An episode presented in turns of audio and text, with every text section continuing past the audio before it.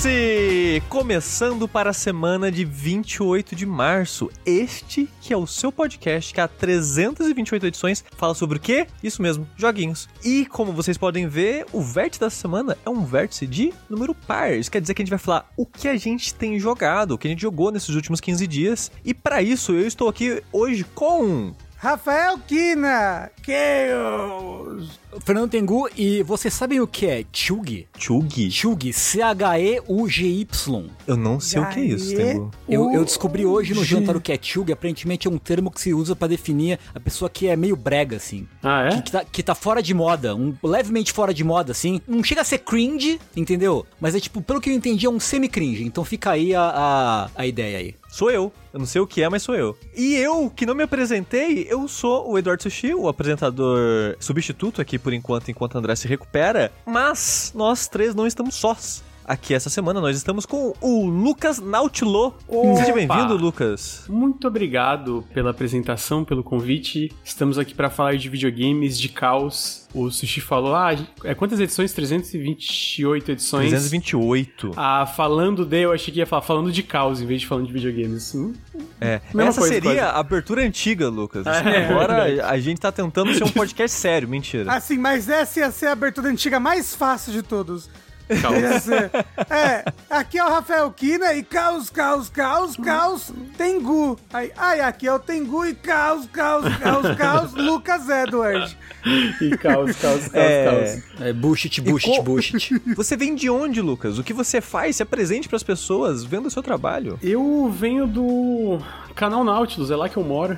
A gente tem um. tô num canal aí, youtube.com/barra Nautilus Link. A gente tá no Twitch também. A gente faz podcast e a gente também tá aí na, na internet falando de videogames no geral. É uma subsidiária de jogabilidade, Inc. E estamos aí na internet falando de joguinhos. Vim aqui falar de joguinhos hoje. De um joguinho que pouquíssima gente tá falando sobre, mas provavelmente a gente vai falar. E que é bem legal. E muitos joguinhos bons, né? Muitos joguinhos o tempo todo. Ninguém aguenta mais joguinhos. Tô, eu tô num estado, um estado de espírito constante que é tipo, meu Deus, calma. Calma de joguinho. Tá bom de joguinho, pelo amor de Deus. Pra que tanto? Pra que tanto? Pra que tanto joguinho? E isso só é possível graças a pessoas como você aí que está ouvindo esse podcast aqui e vai lá e mês após mês apoia as campanhas do jogabilidade, seja dando sub na Twitch, apoiando no PicPay, no Patreon, no Padrim, aonde você puder, espalhando a palavra, fazendo o que for pra ajudar a gente a existir. Então, muito obrigado a todo mundo que apoia a gente. E hoje um agradecimento especial para o Biguá. O Alex Rosa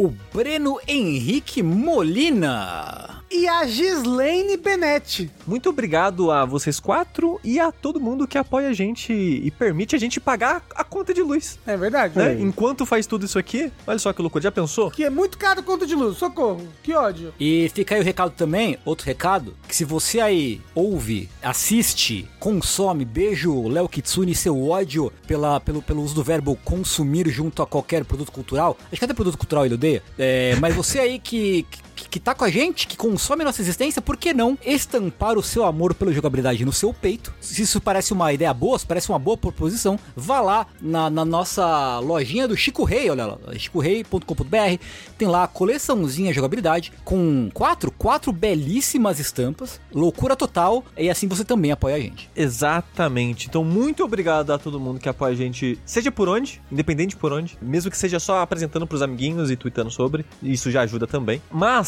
vamos ao que interessa, que eu ouvi dizer que hoje o dia vai ser caótico. Sushi, Tengu. Eu tava aqui pensando, eu tava pensando ontem, né? A respeito do pessoal que foi, foi pro Lollapalooza, né? Teve Lollapalooza assim de semana. Aqui Isso é verdade. Paulo, né? Loucura, teve tudo Que esse foi final de semana. É. É, então. Pois é. E, e o Lollapalooza, pra quem não conhece São Paulo, ele é realizado num lugar que é no cu do Judas, assim. É, é- é muito longe do centro. O acesso é uma merda. Pelo menos era 20 anos atrás, a última vez que eu fui pra lá. Pra, pra aqueles lados ali, que é, no caso, Interlagos. E é, e é um cu, assim, ir pra lá. É muito ruim, né? Então você tem que pegar um, 35 ônibus, né? Você chega lá, pô, tem que pegar fila. Você vai lá, você vai lá, você vai ficar de pé. Pô, vai passar um calorzão. Vai tomar uma água cara, entendeu? Se, se você quiser comer alguma coisa, você tá fudido, certo? Você vai lá, corre o risco de fazer que nem o Ricardo, de fazer a arminha com a mão sem querer. Vai.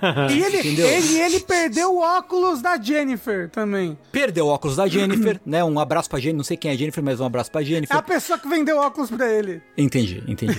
entendi. O Ricardo Mas, tá assim, fazendo umas coisas sem querer, né? Faz a minha sem querer, esquece de pagar a conta. Esquece de pagar a conta sem querer. É, e vai embora do restaurante. Usa calça camuflada sem querer, óculos Sem escuros dentro do querer. carro. Volta Aham. 17 sem Sem querer. querer, tá eu estranho. botei aqui, ah, escorregou minha mão. Sem querer, sem querer, sem querer, né? Mas assim, pô, você vai perguntar pra essas pessoas, elas não vão reclamar, entendeu? Elas vão falar, porra, valeu a pena. Porque eu fui lá, vi o show do. do Tony da Gatorra, entendeu? Fui, vi o show do Rogério Skylab no Lollapalooza, entendeu? Vi o show do, do Virguloides, entendeu? Pô, valeu a pena, entendeu?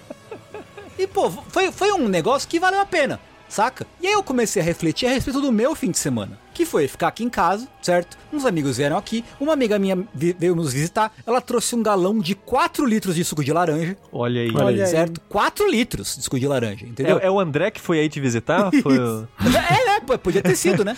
Considerando tudo. E, pô, aí a gente pediu queijo quente. Jantou queijo quente, entendeu? Tem um delivery de queijo, queijo quente. Descobri que existe, né? E, porra, pediu queijo quente. Porra, queijo quente, suco de laranja, noite Porra, top. Entendeu? E eu falei, caralho, eu sou muito feliz, eu sou uma pessoa muito abençoada, tá ligado? E aí eu sinto. Eu sinto que, assim, analisando a nossa conjuntura atual, eu sinto que Lollapalooza é Elden Ring. E o meu jantar de queijo quente com suco de laranja é Final Fantasy Origin Stranger of Paradise. Não é não. Só se, quando, ponte. é, só se quando você fosse morder o seu sanduíche. Fosse presunto em vez de queijo. Ah, não. Calma.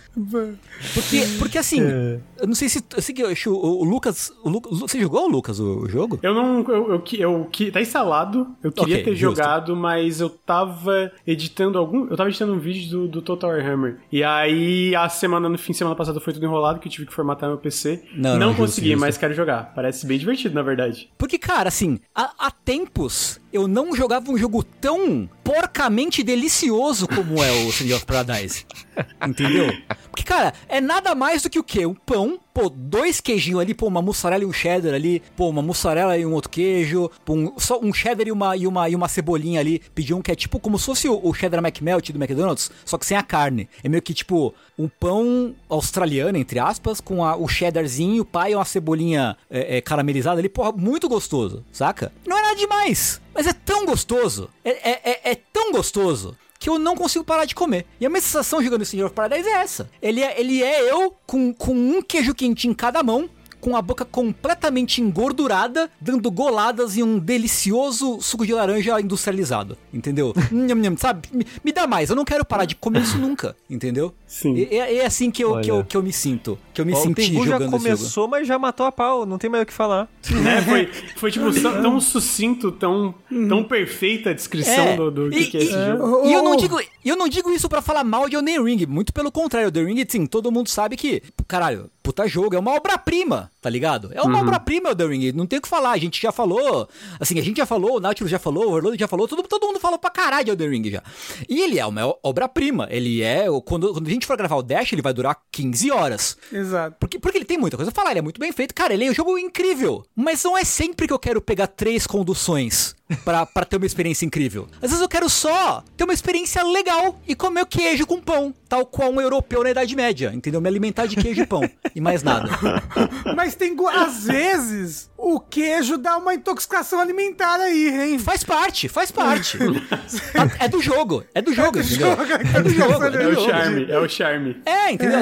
Você vai peidar fedido, vai. Às vezes vai dar uma intoxicação, vai. Mas, porra, tudo valeu a pena, entendeu? É. Valeu a pena, É, valeu a é pena. eu não terminei ainda o jogo. Você foi até onde, Rafa, por falar nisso? Deixa eu ver. Eu terminei um castelo que tem uma torreta que fica atirando pra, em você sem parar. Ah, você foi longinho. Não, que é... Não, é tipo Não, terceira. É a é- terceira dungeon, é por Eu, aí. tô- é. eu terminei a terceira dungeon. Pode crer, pode crer. Eu tô com. Eu não terminei ainda, né? Eu tô com uma quase 40 horas de jogo. O sushi eu sei que já acabou, que ele comentou que já acabou, mas Sim, ele. platinei ao vivo. Você, na verdade, você platinou, né? Inclusive, eu só não entrei na, na sua stream aquele dia porque eu tava com medo de tomar spoiler. Não, mas Porque- é. Tava no porque final eu- do jogo, é. Então, exato. E eu tô assim, 100% investido na história, não ironicamente. Eu tô muito curioso pra saber, pra saber o que vai acontecer. Ma- ah, Olha só, Tengu, que loucura. Eu tenho muitos problemas com esse jogo. Eu tenho muito Ah. Aham. problema com a escrita desse jogo, meu Deus sim, do céu. sim, Sério? sim, sim, sim, Pa- sim, sim. Parece que é tipo. Você sabe a história de você botar macacos infinitos teclando num. Uhum, no- numa no- sala num- cheia de máquina de escrever. Isso, exato. E aí uma, Aham. hora, uma hora eles vão escrever Shakespeare. Eu acho que botaram Nomuras infinitos dentro de uma sala com máquina de escrever e uma hora eles escreveram Final Fantasy Olha, Origins. o fo- cara, olha, eu. Eu tenho muita opinião, muitas opiniões sobre a história desse jogo. Se- eu- infelizmente, eu sou o único aqui que terminou o jogo no momento. Aham. E eu também não quero dar spoiler. E eu não daria spoiler mesmo se todo mundo tivesse aqui terminado. Mas. Eu tenho certeza, Rafa, se o Nomura ouvisse você falar isso dele, da, da história desse jogo, ele te responderia igual o Kojima respondeu aos comentários da internet sobre a Quiet. Ah, você vai se arrepender dos seus, dos seus atos.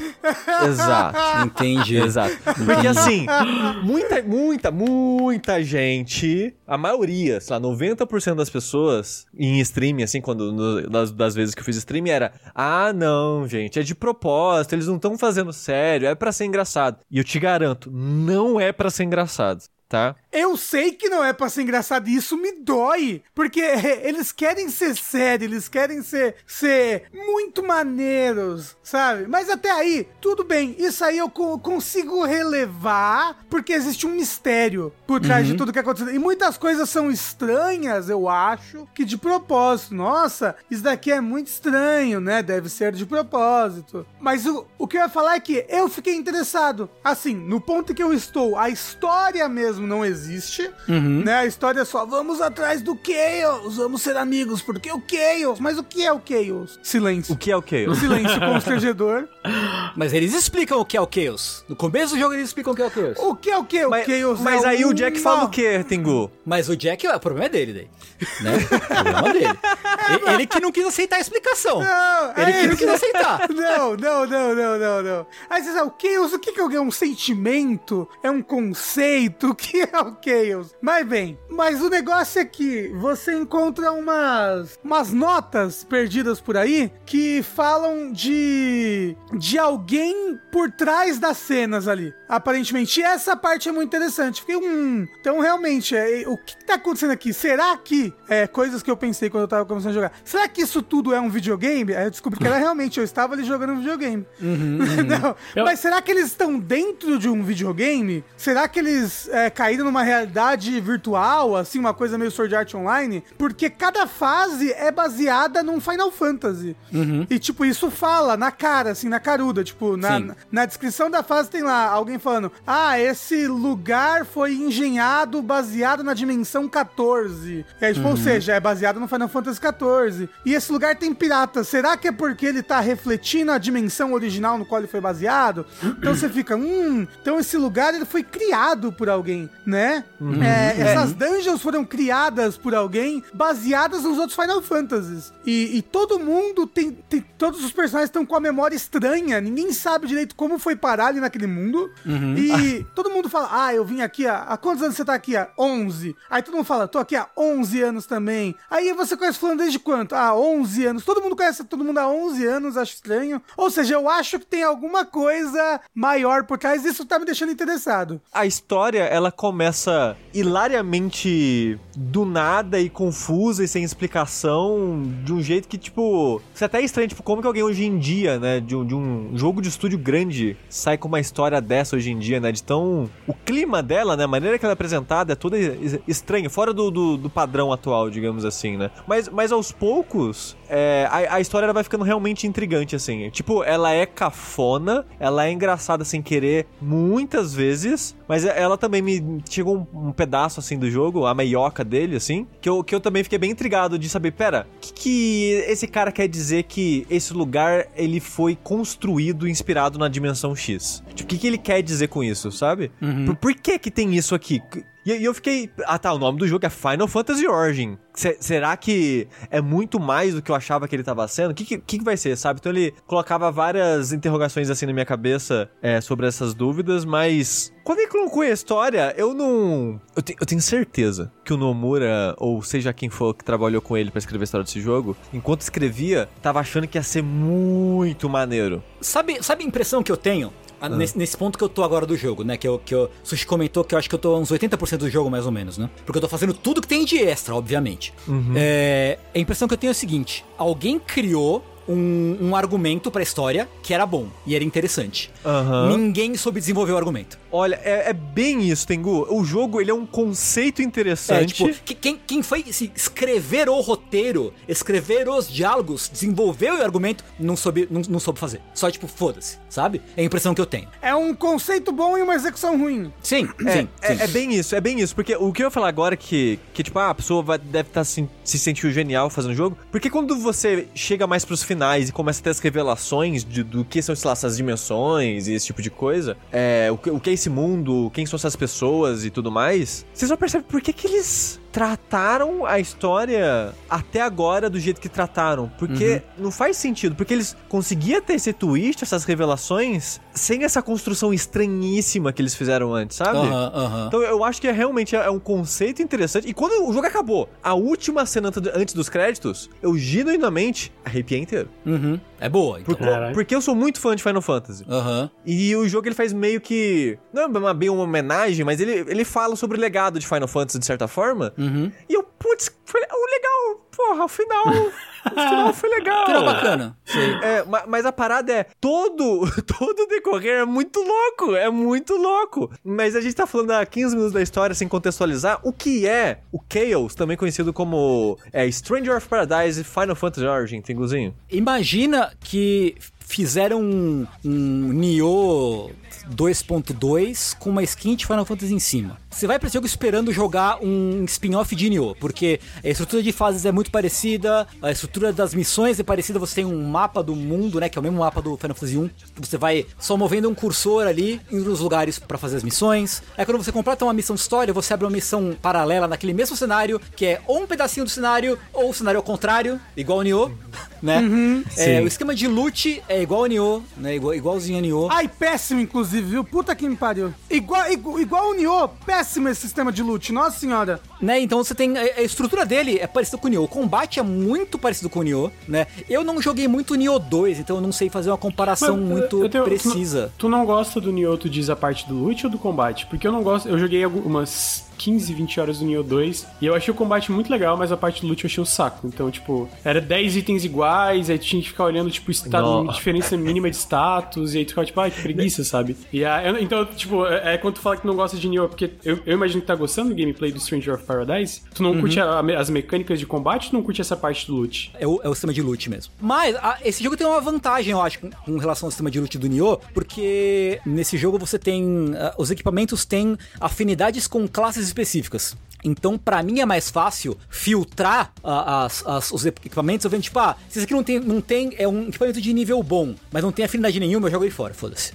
Eu, tipo, vou na afinidade com as classes, sabe? Então, pra mim, não dá aquela ansiedade desgraçada, tipo, caralho, mas se eu jogar esse fora, pode ser que no futuro ele evolua. Os equipamentos não evoluem também, o que é uma coisa boa no fim das contas pra mim, né? É, ele não evolui, então não vou perder equipamento que começa ruim, que depois pode ser ruim, pode ser bom, enfim, né? Então acho que é, é um pouco mais simplificado o esquema de loot do, do, do, do Chaos, assim. E assim, a, a coisa que eu utilizo nele é auto-equipar. Ah, equipa qualquer coisa aí, pelo amor de Deus. É, o, o, o foda é porque você pega é, equipamento novo a cada 5 segundos. É muito Não, lixo. É... muito equipamento. Tipo, você mata o inimigo, dá 3 equipamentos. Mata o inimigo, Cê- 3 não, equipamentos. é, cê- não, por missão você pega mais de 100. Fácil. Então, fácil. fácil, Pô, isso é muito fácil. chato, cara. Isso é muito E, e aí é um monte. é, Você pega 400 botas do, do caralho A4 e aí, tipo. Você você não vai olhar cada bota, você vai pegar um monte de coisa, então, tipo, tem um botão que é, é otimizar equipamento. Eu aperto e ele equipa, seja lá o que for. Equipa qualquer coisa, pelo amor de Deus. Eu não vou ficar olhando equipamento por equipamento. A, su- a única sugestão que eu dou pra quem for jogar o Chaos é ir nas opções e mudar a otimização pra só o personagem que tá na tela naquele momento. Porque quando você tá no, mexendo no inventário lá, você vai ter uma party, né? E- Eventualmente no jogo vai ser o Jack, o personagem que você controla, e vai ter mais quatro personagens que você pode chamar pra te ajudar, basicamente, durante as missões. E você também equipa esses personagens. E de fábrica, é, de cara, esse botão de otimizar, otimiza todo mundo. Otimiza as duas classes, que você pode equipar duas classes no Jack, e os seus dois amiguinhos ali. E às vezes eu não quero otimizar uma das minhas classes. Às vezes eu não quero otimizar nenhuma das minhas classes. Eu quero otimizar só meu amiguinho. Então você pode, vai na, na opção, nas, então vai nas opções e muda para ativar só quem tá na tela no momento. Eu acho muito bizarro isso de otimizar todo mundo com um botão só de cara. Eu também acho, eu também acho. É. Mas é, eu, eu gosto de, de, de, prestar atenção na, na afinidade porque faz diferença na, na, na performance do boneco, assim. Mas é, enfim, uhum. é, uma, é, um, é, um, é um detalhe. É, mas fora isso, assim, eu acho, né, ele é bem. O level design ele é, ele é desinteressante em grande parte, mas tem umas uhum. dungeons pro final que são bem legais. Inclusive, a dungeon que é inspirada no Final Fantasy XII eu achei muito legal. É, é na minha opinião, eu é a melhor. eu acho que é a melhor até agora, assim. Sim, ela, é. ela parece um pouco mais pra frente, mas eu acho muito, muito legal, assim. Ela é, a pessoa que fez o level design empolgou muito. Empolgou, porque empolgou. É um level, é de longe o level design mais intri, hum, intrincado do jogo, assim, de interconectado, de ter elevadores a lá Dark Souls e atalhos e coisas. Porque normalmente o, o level design do, do, do Chaos, aqui as missões, às vezes tem um atalho ou outro, mas no geral são missões bem lineares. Mas nessa do Final Fantasy XII é bem mais conectada. São bem corredores, né? Tipo, da. Sim, é. sim, sim. Mas ao mesmo tempo ele não é um jogo sobre exploração, né? Ele é total um jogo de combate, né? É, ele é quase, quase um beat'em up, assim, né? Você é, é. anda, combate, anda mais um pouquinho, vai combate, vai combate. E o combate dele é bem competente, é bem legal. Porque, é bem legal. porque tipo, ele não é só Nioh, apesar de que Nioh já é coisa pra caralho, né? Porque ele, ele, ele tira várias complexidades do Nioh, porque o, o, o Nioh tem postura, né? Umas coisas assim. Tem postura ki, alta, tem a barra de é. estamina. E aí ele bota outras coisas próprias, né? Ele ele, ele, ele não tem estamina, por exemplo, mas o que ele tem de mais importante é o manejamento da sua mana, né? conforme você vai lutando contra os inimigos e executando eles, você executa o inimigo quando você quebra a postura dele, você vai aumentando a sua barra de mana e com a barra de mana você faz vários combos ou especiais diferentes. E eu acho que essa é a parte mais, mais importante e empolgante do combate, é você usar esses especiais, sabe?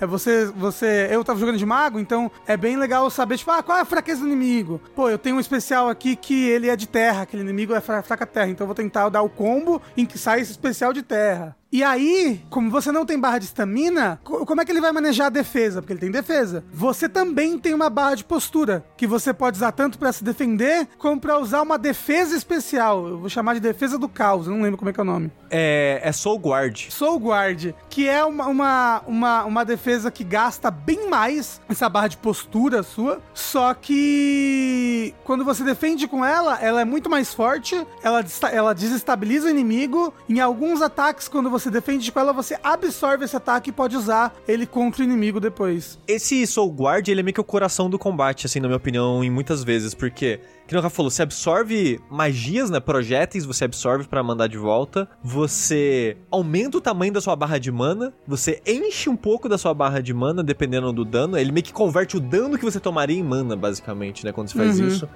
É, o problema é que quando você faz isso, e, e não é um parry, se você é o bolinha, o botão que faz isso. Então você pode segurar o bolinha e o seu personagem vai ficar com a mão para frente, é, usando a alma dele, a energia dele. Só que a sua barra que, que você consome para fazer isso, ela esvazia muito devagar se você ficar segurando parado no ar, né? Então o ideal é você ser o mais preciso possível. Muito devagar não, muito rápido. É, isso, gasta muito rápido. Então o ideal é você ser mais preciso, é você ser mais preciso possível para não gastar muito dessa barra, porque ela enche devagar e se o inimigo zerar ela ou te acertar quando você tá com ela quase vazia, você fica cai meio tonto assim, né, desnorteado e o inimigo vai basicamente poder bater de novo em você.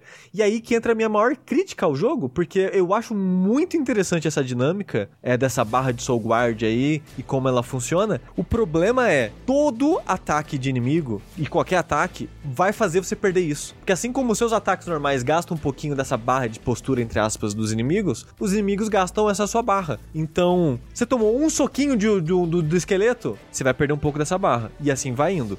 O problema para mim é que no final, mais pro final do jogo, nas últimas missões, todo inimigo, todo inimigo, um ataque quebra sua barra inteira. E você já fica tonto. Caralho. Aí às vezes você entra num loop de, ok, o personagem tá tonto, vai lá, bate de novo. Ele bateu uma segunda vez, em vez de o jogo pensar, ah não, ele tomou um dano enquanto tava tonto, vamos resetar a barra. Não, tonteia de novo. Aí você fica num loop. Aí você não faz nada. O inimigo acertou uma vez você você morreu, basicamente. e eu acho muito frustrante isso. Sim. E tem uns inimigos pro final do jogo que tem um inimigo que é o clássico de Final Fantasy, aquele olho amarelo, né? O Ariman ou qualquer coisa do tipo. Aham, aham. Ele é um satã na Terra. É um filho da puta. Eu acho que é o inimigo mais chato do jogo inteiro. Ele é um mago que fica gastando um milhão de magia sem parar, igual uma metralhadora. Você não consegue fazer nada. Aí você, ignorou ele por um segundo. Ele jogou uma magia em você, você caiu de joelho no chão. Aí tem mais três inimigos na tela, morreu. Aí chega num loop de ou você mata todo mundo muito rápido, porque você vai morrer em dois ataques. E essa dinâmica, pra mim, que é bem parecida com o Nioh, que o Nioh é bem assim também, né? Estavam até perguntando da dificuldade, comparar a dificuldade desse jogo com a dificuldade do Nioh.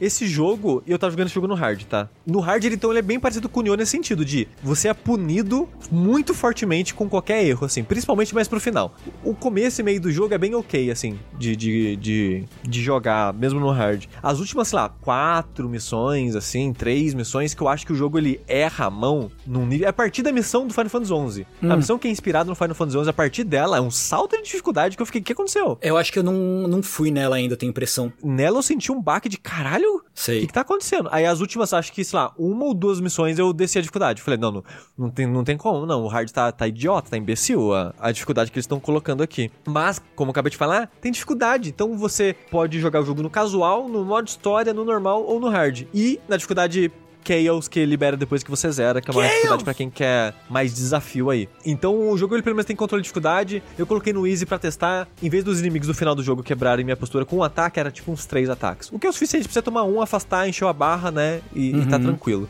Sim. É, então, se você quer curtir a história, curtir o combate, que é basicamente um hack and slash inspirado por Nioh, você pode fazer isso sem muita dificuldade. É, e, e- eu acho que a- no, no- eu tô jogando no normal, que eles chamam de. Não sei se no, no americano é assim, mas eu tô jogando em japonês e é Acho que é action. action. É, action, É, action. Isso. Action. É. E eu acho que assim, eu acho que a dificuldade é assim, ela, ela é bem o que eu queria, na verdade, que é assim, um jogo quase fácil.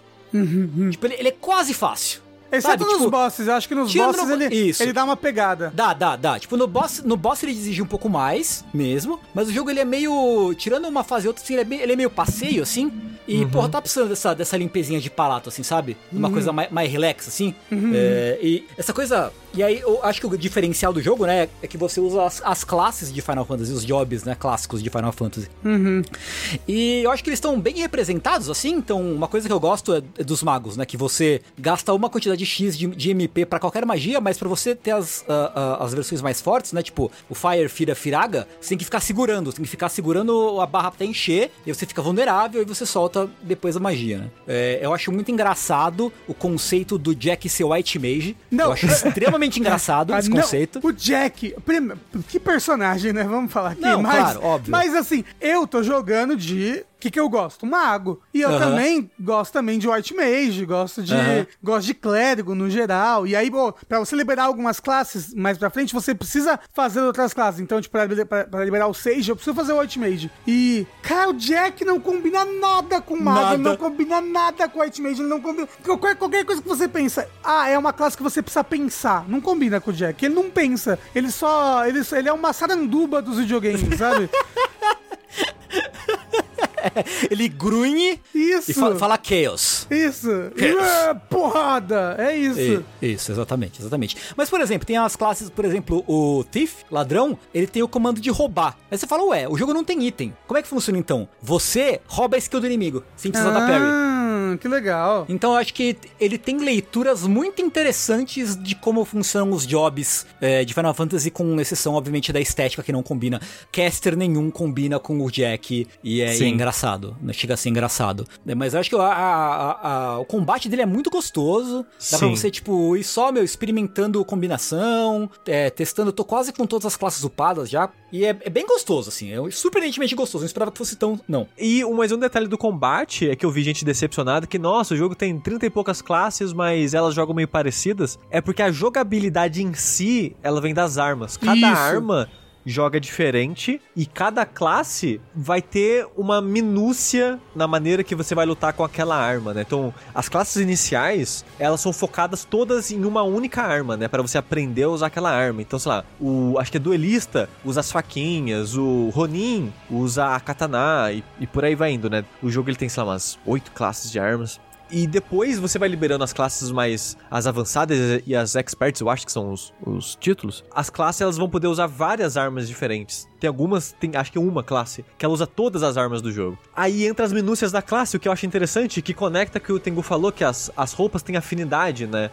E eu aconselho muito, conforme as pessoas forem avançando no jogo, prestar cada vez mais atenção nas afinidades, porque a maneira que as afinidades funcionam é: quando você vai equipar um equipamento, ela tem um ícone e uma porcentagem. Um ícone de uma classe e uma porcentagem. Quanto mais porcentagem daquela classe você tem equipado, você não precisa ser daquela classe necessariamente, você vai ganhar um bônus. Então, por exemplo, você tá comprando, você tá equipando as coisas com afinidade de Black Mage. Você vai ganhar, tipo, inteligência, por exemplo, para suas magias ficarem mais fortes. Então, conforme você vai equipando coisas da afinidade daquela classe, você vai ganhar coisas que ajudam aquela classe a jogar melhor. O Black Mage, por exemplo, ele tem, além de bônus em atributo, no, no meio da listinha de coisas dele, ele tem um bônus de danos elementais quebram a postura mais rápida do inimigo. E quando você tem os dois, as duas tiers disso ativada, com as afinidades, é um combo elemental você tomba o inimigo e você finaliza ele. E é muito satisfatório. E as armas, elas têm meio que combos, tipo um, um hack and slash mesmo, ou, meio musou, no sentido de é sempre ataque fraco, ataque fraco, ataque fraco, é um ataque forte. E o ataque forte, no caso, é uma skill, né? Então, você tem uma skill após cada etapa do combo, uma, uma skill depois de um parry. Você equipa, né? Qual skill você quer em qual situação nesses combos. E cada skill diferente, ela vai. O dano dela vai ser influenciado por um atributo. Então, sei lá, machado, acho que é o machado. Muito do, da, dos ataques do machado, ele escala com estamina, que é um atributo do jogo. Não é a barra de estamina, né? Mas tem um atributo chamado estamina. Então, se você tá jogando com uma classe que as afinidades dela é tudo inteligência, você não vai querer usar o machado porque o machado escala com stamina, sabe? Então ele, ele, meio que ele vai guiar um pouco, porque vai ter skill de, de machado que escala com inteligência, por exemplo. Então, o, a maneira que você vai jogar com uma arma, a, a jogabilidade principal ela é dita, é, regida pela arma, digamos. Mas a skills que você vai usar na sua arma, ela depende da, da classe que você tá usando. Por causa do, do qual, de onde ela tirar o bônus. É, é isso que eu queria dizer das armas, que às vezes você joga diferente por causa da classe, apesar da arma ser a mesma entre muitas elas. E eu, achei bem divertido quase todas as armas. Acho que só o soco que eu não gostei muito. é, eu gostei também. O, a katana é muito irada, nossa. Uma coisa para mim que eu acho que é de longe o pior defeito desse jogo é uma coisa assim que eu fico. Como é que esse jogo lançou nesse estado? E que eu acho que, que a, até para mim ele tira um pouco do tipo, porra, as pessoas não, não, não merecem pagar dinheiro nesse jogo ele estando assim, que é os problemas técnicos que esse jogo tem em questão de FPS e resolução. O jogo tem dois modos. Ele tem o modo performance, que, né, que nos, nos jogos normalmente seriam 60 FPS aí, uns, uns 2K, né? E ele tem o modo o modo resolução, que seria uns 4K 30 FPS. Só que eu tenho certeza que ele não alcança nenhum desses, nenhum, nenhuma das coisas. Porque o modo o modo performance, ele roda a, sei lá, talvez eu esteja exagerando, Sushi vai, vai falar que eu tô errado, mas eu acho que ele roda uns 35 FPS e, e, e 480p, porque parece que você tá vendo um vídeo no YouTube em, em 2008. Assim, é, não dá para enxergar, não dá para enxergar, não dá para enxergar.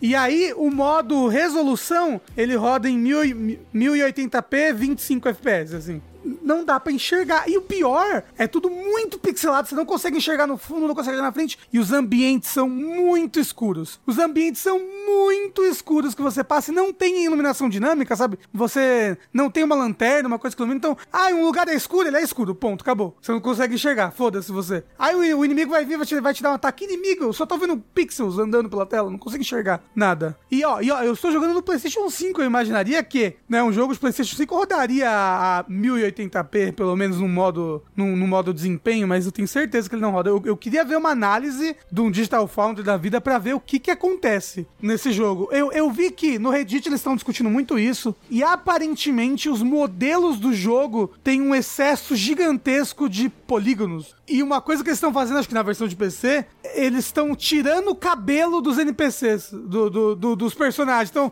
é todo mundo, todo mundo da sua parte é careca. E isso ajuda muito na performance do jogo. Então, Então, e é foda porque é um, é um jogo de 300 reais, gente. Pelo amor de Deus, Square. Porra, você conseguiria mudar isso, o modelo dos personagens, sabe? Isso me lembra, Tengu, o Final Fantasy XIV original no lançamento, né? Sim, 1.0 era isso. É a famosa história do vaso de planta que tinha tantos polígonos quanto o personagem na tela. E por isso carregava uma vida. O jogo era pesado pra caralho por causa disso. É. Dentre outras É, é coisas. tipo assim, eu não tô achando tão ruim quanto o Rafa a performance do jogo, principalmente em questão de frame rate, assim, porque eu não sou muito bom em perceber frame rate no geral. Então, o, o frame rate especificamente não me incomodou. A resolução, para mim, foi bem sofrível. Que eu comecei no modo performance, que eu acho que ele já vem de cara no modo performance. Aí é muito serrilhado. É muito serrilhado. Eu acho que eu não vi um jogo nessa geração, no- rodando no PS5, que Pa- fosse pa- pa- tão serrilhado quanto Witcher esse 3 jogo. no Switch, sabe? Sério, é muito serrilhada. É. Caralho. A, a junta resolução dele, que não é muito boa, é com quão escuro ele é, eu também tinha bastante dificuldade de enxergar a ação, assim, porque as- o jogo, ele, como você é uma party, né, não é você mais só os bichos, é você mais dois e mais os bichos, sempre tem muita coisa na tela, né, sempre que você vai encontrar um inimigo, você não vai encontrar inimigo sozinho, você vai encontrar, tipo, uns três, quatro juntos. Aí, junto com seus amiguinhos, é uma bagunça na tela. E a maioria das vezes dá pra ler a bagunça, mas tem uns lugares que são tão escuros, tem uns lugares que é tão difícil de enxergar, parece que o jogo não tem contraste, você não consegue ver onde uma coisa começa, outra coisa termina, e eu direto eu apanhava, nem via de onde. Eu falei, "É, cadê o bicho? Não vi o bicho? Eu morri. Ai, caralho. É, aí eu mudei pro modo de resolução, e aí ficou bem mais tranquilo pra mim. E eu fui até o final no modo resolução, nunca mais voltei. Ó, ó, o o Alan falou, um modelo comum de jogo hoje em dia tem 150k de polígonos. Tem morcego no jogo que tem mais de 300k. E tem um boss que tem 1.8 milhões de Meu polígonos. Deus. Genial, genial. Não, não é possível, a pessoa tá zoando, tá Não, e- inventando não, eu não- acho não que tem não, eu como. acho que é sério. E tipo, não é tão bonito assim as coisas, sabe? Pra, Não. pra, pra ter tudo esse polígono. Se tem como resolver esse update, eu não sei. Ah, assim, eu acho que tem como, né? Tem tem como você trocar o modelo dos personagens. Mas, tem. mas é algo que tem. cê- cê- será que existe um interesse em fazer isso? Talvez. Não Eu, sei. eu gostaria que tivesse, porque é um jogo divertido de jogar. Eu quero, eu quero enxergar, sabe? A ação. Eu quero muito enxergar. E ó, falar que você pelo menos assistir no YouTube ah, um resumo da história do Final Fantasy 1 ajuda. Sim. Ajuda, te en- enriquece a experiência. Pelo menos assim, eu terminei o Final Fantasy 1 logo antes de começar a jogar o, o Chaos. E pra mim tá sendo mais legal porque, tipo, ah, porra, nessa parte não era isso que acontecia. Ah, não, pô, esse, esse personagem no original era assim. Ah, mas era assim, assim, assado. E, tipo, pra mim tá sendo legal essa, essa, essa, essa comparação entre as duas coisas, assim. É, o jogo é curto, eu, eu terminei ele no GBA em 20 horas. O Final É, Fantasy o 1, Final no caso, é Fantasy curto. 1, no caso. Um, um, um, um, né? Um. É, né? E então, assim, acho que até menos, porque eu usei muito o- a função de turbo do emulador, assim, pra terminar mais, ra- pra ir mais rápido. Mas, é, assim, é legal, é legal conhecer a história, dá um, dá um saborzinho a mais. Fora isso, cara, eu tô muito feliz com esse jogo, velho. Muito feliz mesmo. É, eu, eu, eu me diverti muito com o jogo.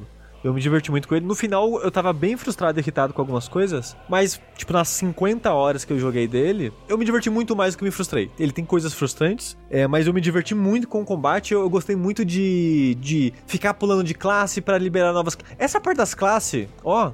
Uma delicinha de ficar brincando de, de, de liberar as classes e brincar com elas e jogar diferente e liberar os combos e tal. Porque tem algumas coisas que são permanentes, né? Que você libera pra todas as classes. Ah, o, co- como que eu sei o que, que é permanente ou não? Tipo. As, as skills, as skills e os comandos são ah, permanentes, aque- basicamente. Aqueles. aqueles os, as coisas passivas não são pra todas as classes? Não, não são Não. per- Exato, Ah, exato. não. triste. É só as skills das armas que você libera pra qualquer classe que usa aquela arma poder usar a skill. Uhum. E os comandos, que são meio que umas habilidades que você equipa no, no L2. Aham. Que cada classe tem um comando pra ensinar e libera pra você equipar esses comandos com qualquer classe. É, mas eu achei, uma, uma- no geral, uma delícia. A história eu achei divertida, talvez não no sentido que eles queriam. E o final eu fiquei, porra, eles eu- é, fizeram algo legal com esse jogo, eu acho, sabe? Eles. Eu acho que eles conseguiram fazer o que eles queriam. Uhum, Porque eles conseguiram executar, no caso, a ideia original.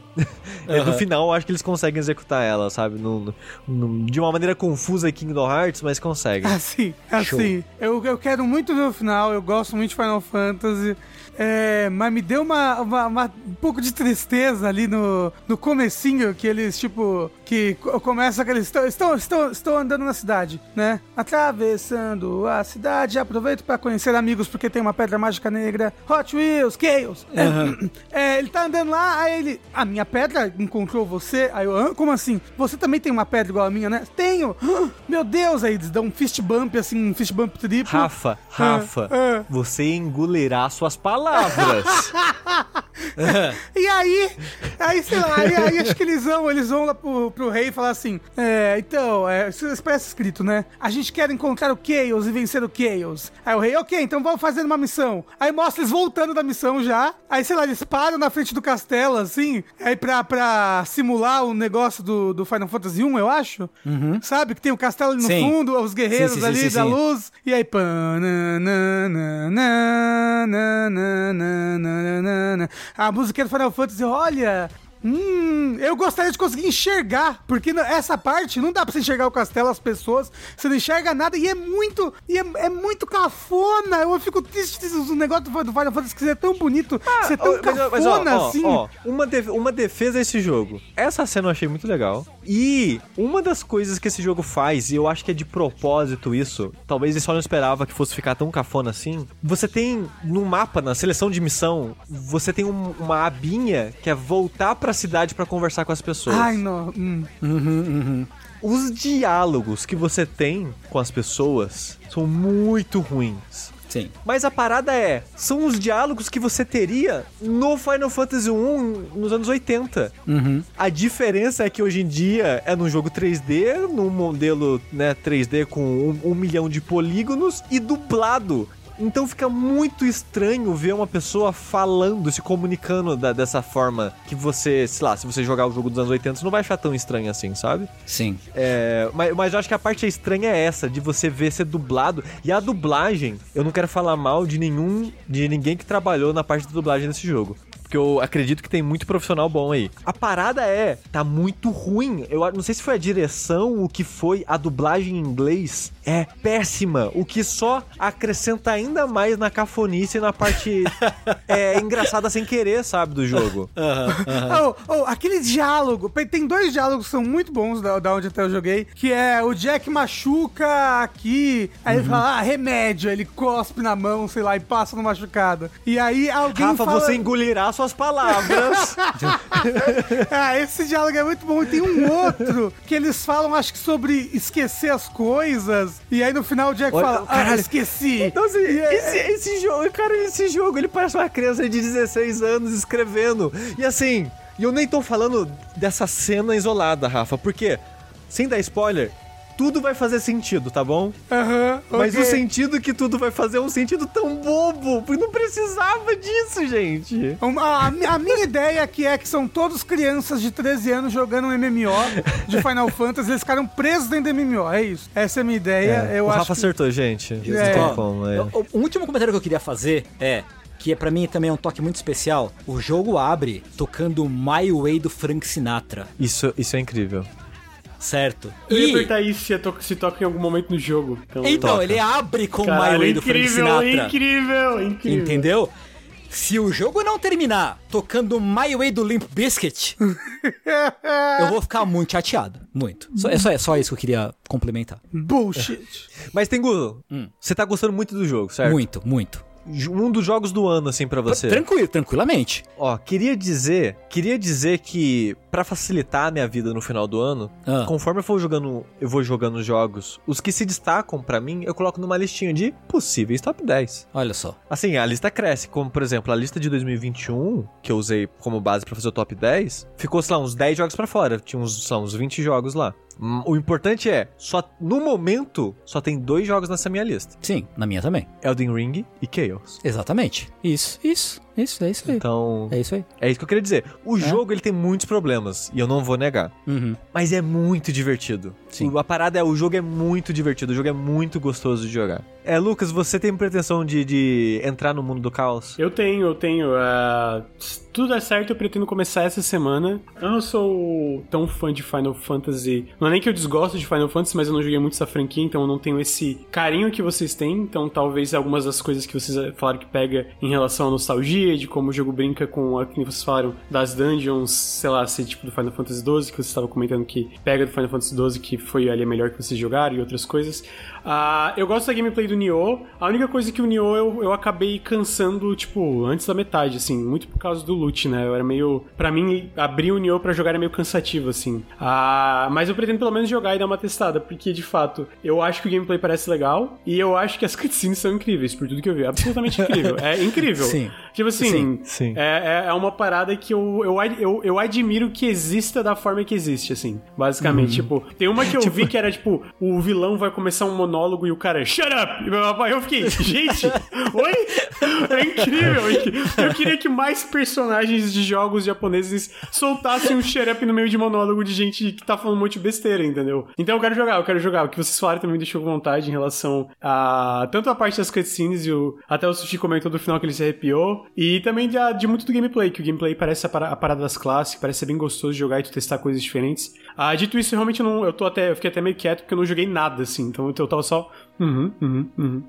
o chat tá comentando, tipo, ah, o jogo parece legal, mas tá muito caro. E de fato, 300 reais nele. Assim, 300 reais em qualquer jogo é complicado. É, principalmente um que muitas das coisas que a gente elogia são coisas que a gente meio que acha bom por outros motivos, não do motivo original, digamos assim, né? Então pode parecer algo, ah, será que eu vou gastar dinheiro num jogo desse? Assim, eu recomendo. Ele tem cara que vai sair no Game Pass da vida, assim, no, no PS Plus. Se não sair, uma promoçãozinha, eu recomendo. É. Recomendo. É, e quem sabe até lá eles não, não resolveram a performance do jogo também. É, eu não sei se eles vão consertar 100%, mas eu imagino que eles vão dar uma trabalhada assim, porque não é possível. É, e eu ouvi dizer que a versão de PC tá cagada, então prestem atenção nisso também. Mas a versão de PC dá pra tirar o cabelo de todo mundo. Então, saindo do Chaos, vamos para algo que é o contrário do Chaos. Que ele não é dark, ele não é Será? Greedy. Ele não é, será, né? Na verdade, agora pensando bem, será? pensando bem, é o exato Chaos, só que no Nintendo Switch. Eu tô falando aqui de Kirby and the Forgotten Land. Absolutamente incrível. Abs Deixa eu fazer um comentário que é parar claro. bem no comecinho. Bem no comecinho, quando o Kirby vai e dá o zoom out pra mostrar a cidade e começa aquela música incrível, incrível, hum. música incrível. Eu já fiquei gote, gote. Aí do nada tu pega uma espadinha e então tu já para. Ok, tem uma espada, melhor que Elden Ring. Aí daqui a pouco tu interage, tu interage com o cenário, tu, tu, tu, vira um carro e tu pode movimentar um negócio ali e derrubar uma parede. Melhor que Immersive Simulator, tem tudo que Immersive Simulator já tem. Aí do nada tu pode sair pulando, melhor que Super Mario. Então assim, esse jogo tem tudo, entendeu? É incrível, é, é incrível. É Mas assim, esse Kirby, para quem já jogou um qualquer outro Kirby nos últimos é, 15 anos de Kirby, eles realmente pegaram a fórmula que Kirby estava seguindo nos últimos tempos, com acho, provavelmente da mesma equipe, e transformaram isso em 3D. Isso, esse é o primeiro Kirby 3D da história, e ele, eles realmente eles conseguem transportar tudo que funcionava certo no Kirby 2D plataforma para um Kirby 3D plataforma, os mesmos estilos de fase, eles são fases lineares, são fases bem Mario 3D World, e eu acho que o 3D até deixou o design das fases ainda mais legal, ainda mais consistente, sabe? Quando você joga um Kirby 2D normalmente, você percebe umas, porta, umas portas aqui que não se conectaria direito com aquele outro lugar, mas é fantástico. Uh, tem uma porta que voa no meio do nada, uma, um portal de estrela. Nesse jogo, por ele ser um ambiente 3D, tudo é muito bem conectado um ao outro tematicamente, visualmente.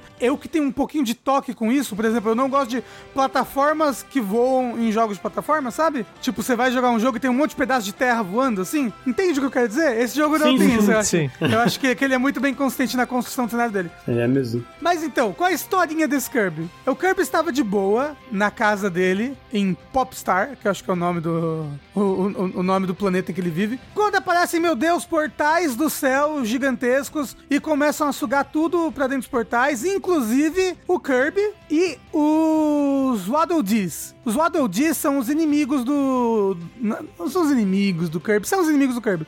São inimigos do Kirby que normalmente servem o rei DDD, né? E aí, o seu objetivo no jogo é: você cai num mundo que parece ser o nosso mundo mundo, mas não é. Mas é um mundo pós-apocalíptico. Tipo, tá cidades destruídas, a vegetação já tomou conta de tudo. E um grupo de inimigos são, sei lá, os homens bestas, os homens feras, alguma coisa. Não, não são homens, são o, o, a armada das feras, não sei, Army. eles sequestram os Waddle Dees. E aí você conhece um, um, bichinho bonitinho de orelha gigante que voa azul, é, que chama El Elfael, é, Brace of the Helix Tree, alguma coisa assim. E, Do nada. E, e, e, ele fala, meu Deus, vamos resgatar os Waddle Dees, coitadinhos. E aí você vai andando aí de fase em fase, cidade em cidade, resgatando os Waddle Dees, enquanto via é, viaja por um cenário 3D maneiro, voa com bastante limitações, o que é legal, porque deixa o, o design das fases de ação mais bacana, suga os seus inimigos para roubar o poder deles e a gimmick desse jogo, você às vezes suga objetos mais realistas. E maiores também, né? É, meio que grandões, assim, tipo o carro que é gigante, assim, gigante pro tamanho do carguinho. E você suga esses objetos e você, ao invés de você virar esse objeto, você vira uma capa para esse objeto, uma espécie de fimose mutante.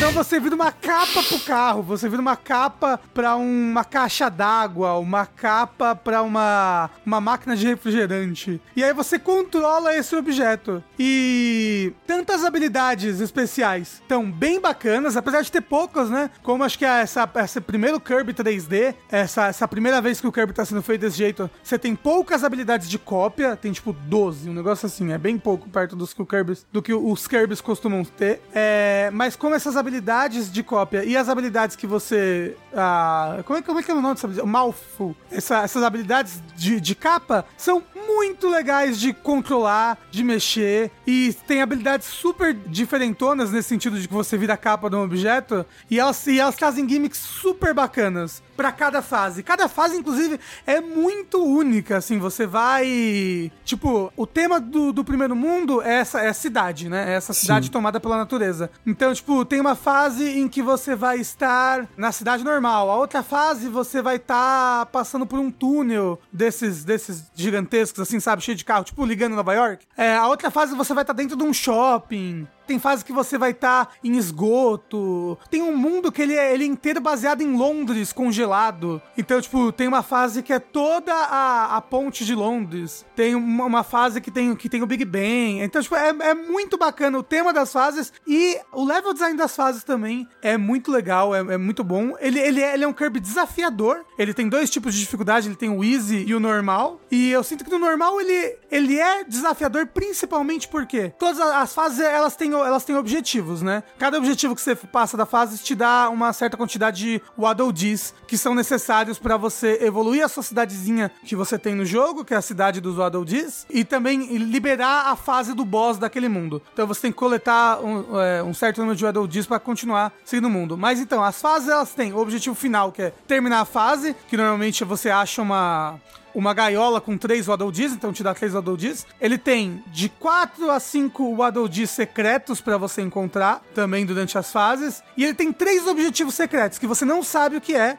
e você descobre ou no meio da fase, ou se você terminar a fase, ele revela um dos objetivos. Esse negócio dos objetivos, né, tu comentou, foi uma coisa. É porque eu nunca joguei nenhum Kirby, né? Esse é o primeiro Kirby que eu jogo. Isso é uma, na verdade, uma. Em relação a algumas franquias da Nintendo, uma coisa consistente no meu Switch. O próprio Paper Mario também tinha sido um do, do meu primeiro no, no Switch. Eu tava encantado com o jogo, tô encantado com esse aqui. É, e esse lance dos objetivos deixa muito. Porque o jogo já é muito gostosinho de jogar, né? Tu pega o controle para controlar o Kirby e já fica, meu Deus, meu Deus, eu estou controlando um pedacinho de céu. É, é, essa é a sensação de mover o Kirby pelo mundo nesse jogo. Aí não, e o detalhe, quando tu cai de um lugar muito alto, o Kirby cai e dá uma quicadinha assim. Ele, é, ele dá uma quicadinha, ele dá uma né? quicadinha, mano. Ele dá uma quicadinha. Porque, tipo assim, ele dá uma quicadinha, porra, Kirby, caralho. É foda, é foda. Então é ele foda. dá uma quicadinha assim. Então é, é muito gostosinho jogar. Eu, eu, eu é, em jogo de plataforma 3D, eu acho que isso é uma coisa muito importante. A Nintendo sabe fazer isso muito bem, né? A Nintendo tem esse fio nos jogos dela que tu pega o controle e já vê. Cara, isso aqui tem um toque Nintendo, digamos assim. É tipo, é uma. É uma. É muito consistente sempre, né? A qualidade do, da movimentação dos personagens, normalmente. Então, é, primeiro tu pega isso que já é muito bom, tu explorar o mundo é muito gostoso, né? As habilidades são muito legais. O Rafa comentou das habilidades do modo Big Mouth lá, que ele pega o carro. E, cara, isso é muito impressionante, porque tu pega um carro, e, mano, é melhor que Forza Horizon essa porra. Tu sai dando, sai dando zerinho com o carro do Kirby e fica, caralho, mano, que porra de Forza Gran Turismo, entendeu?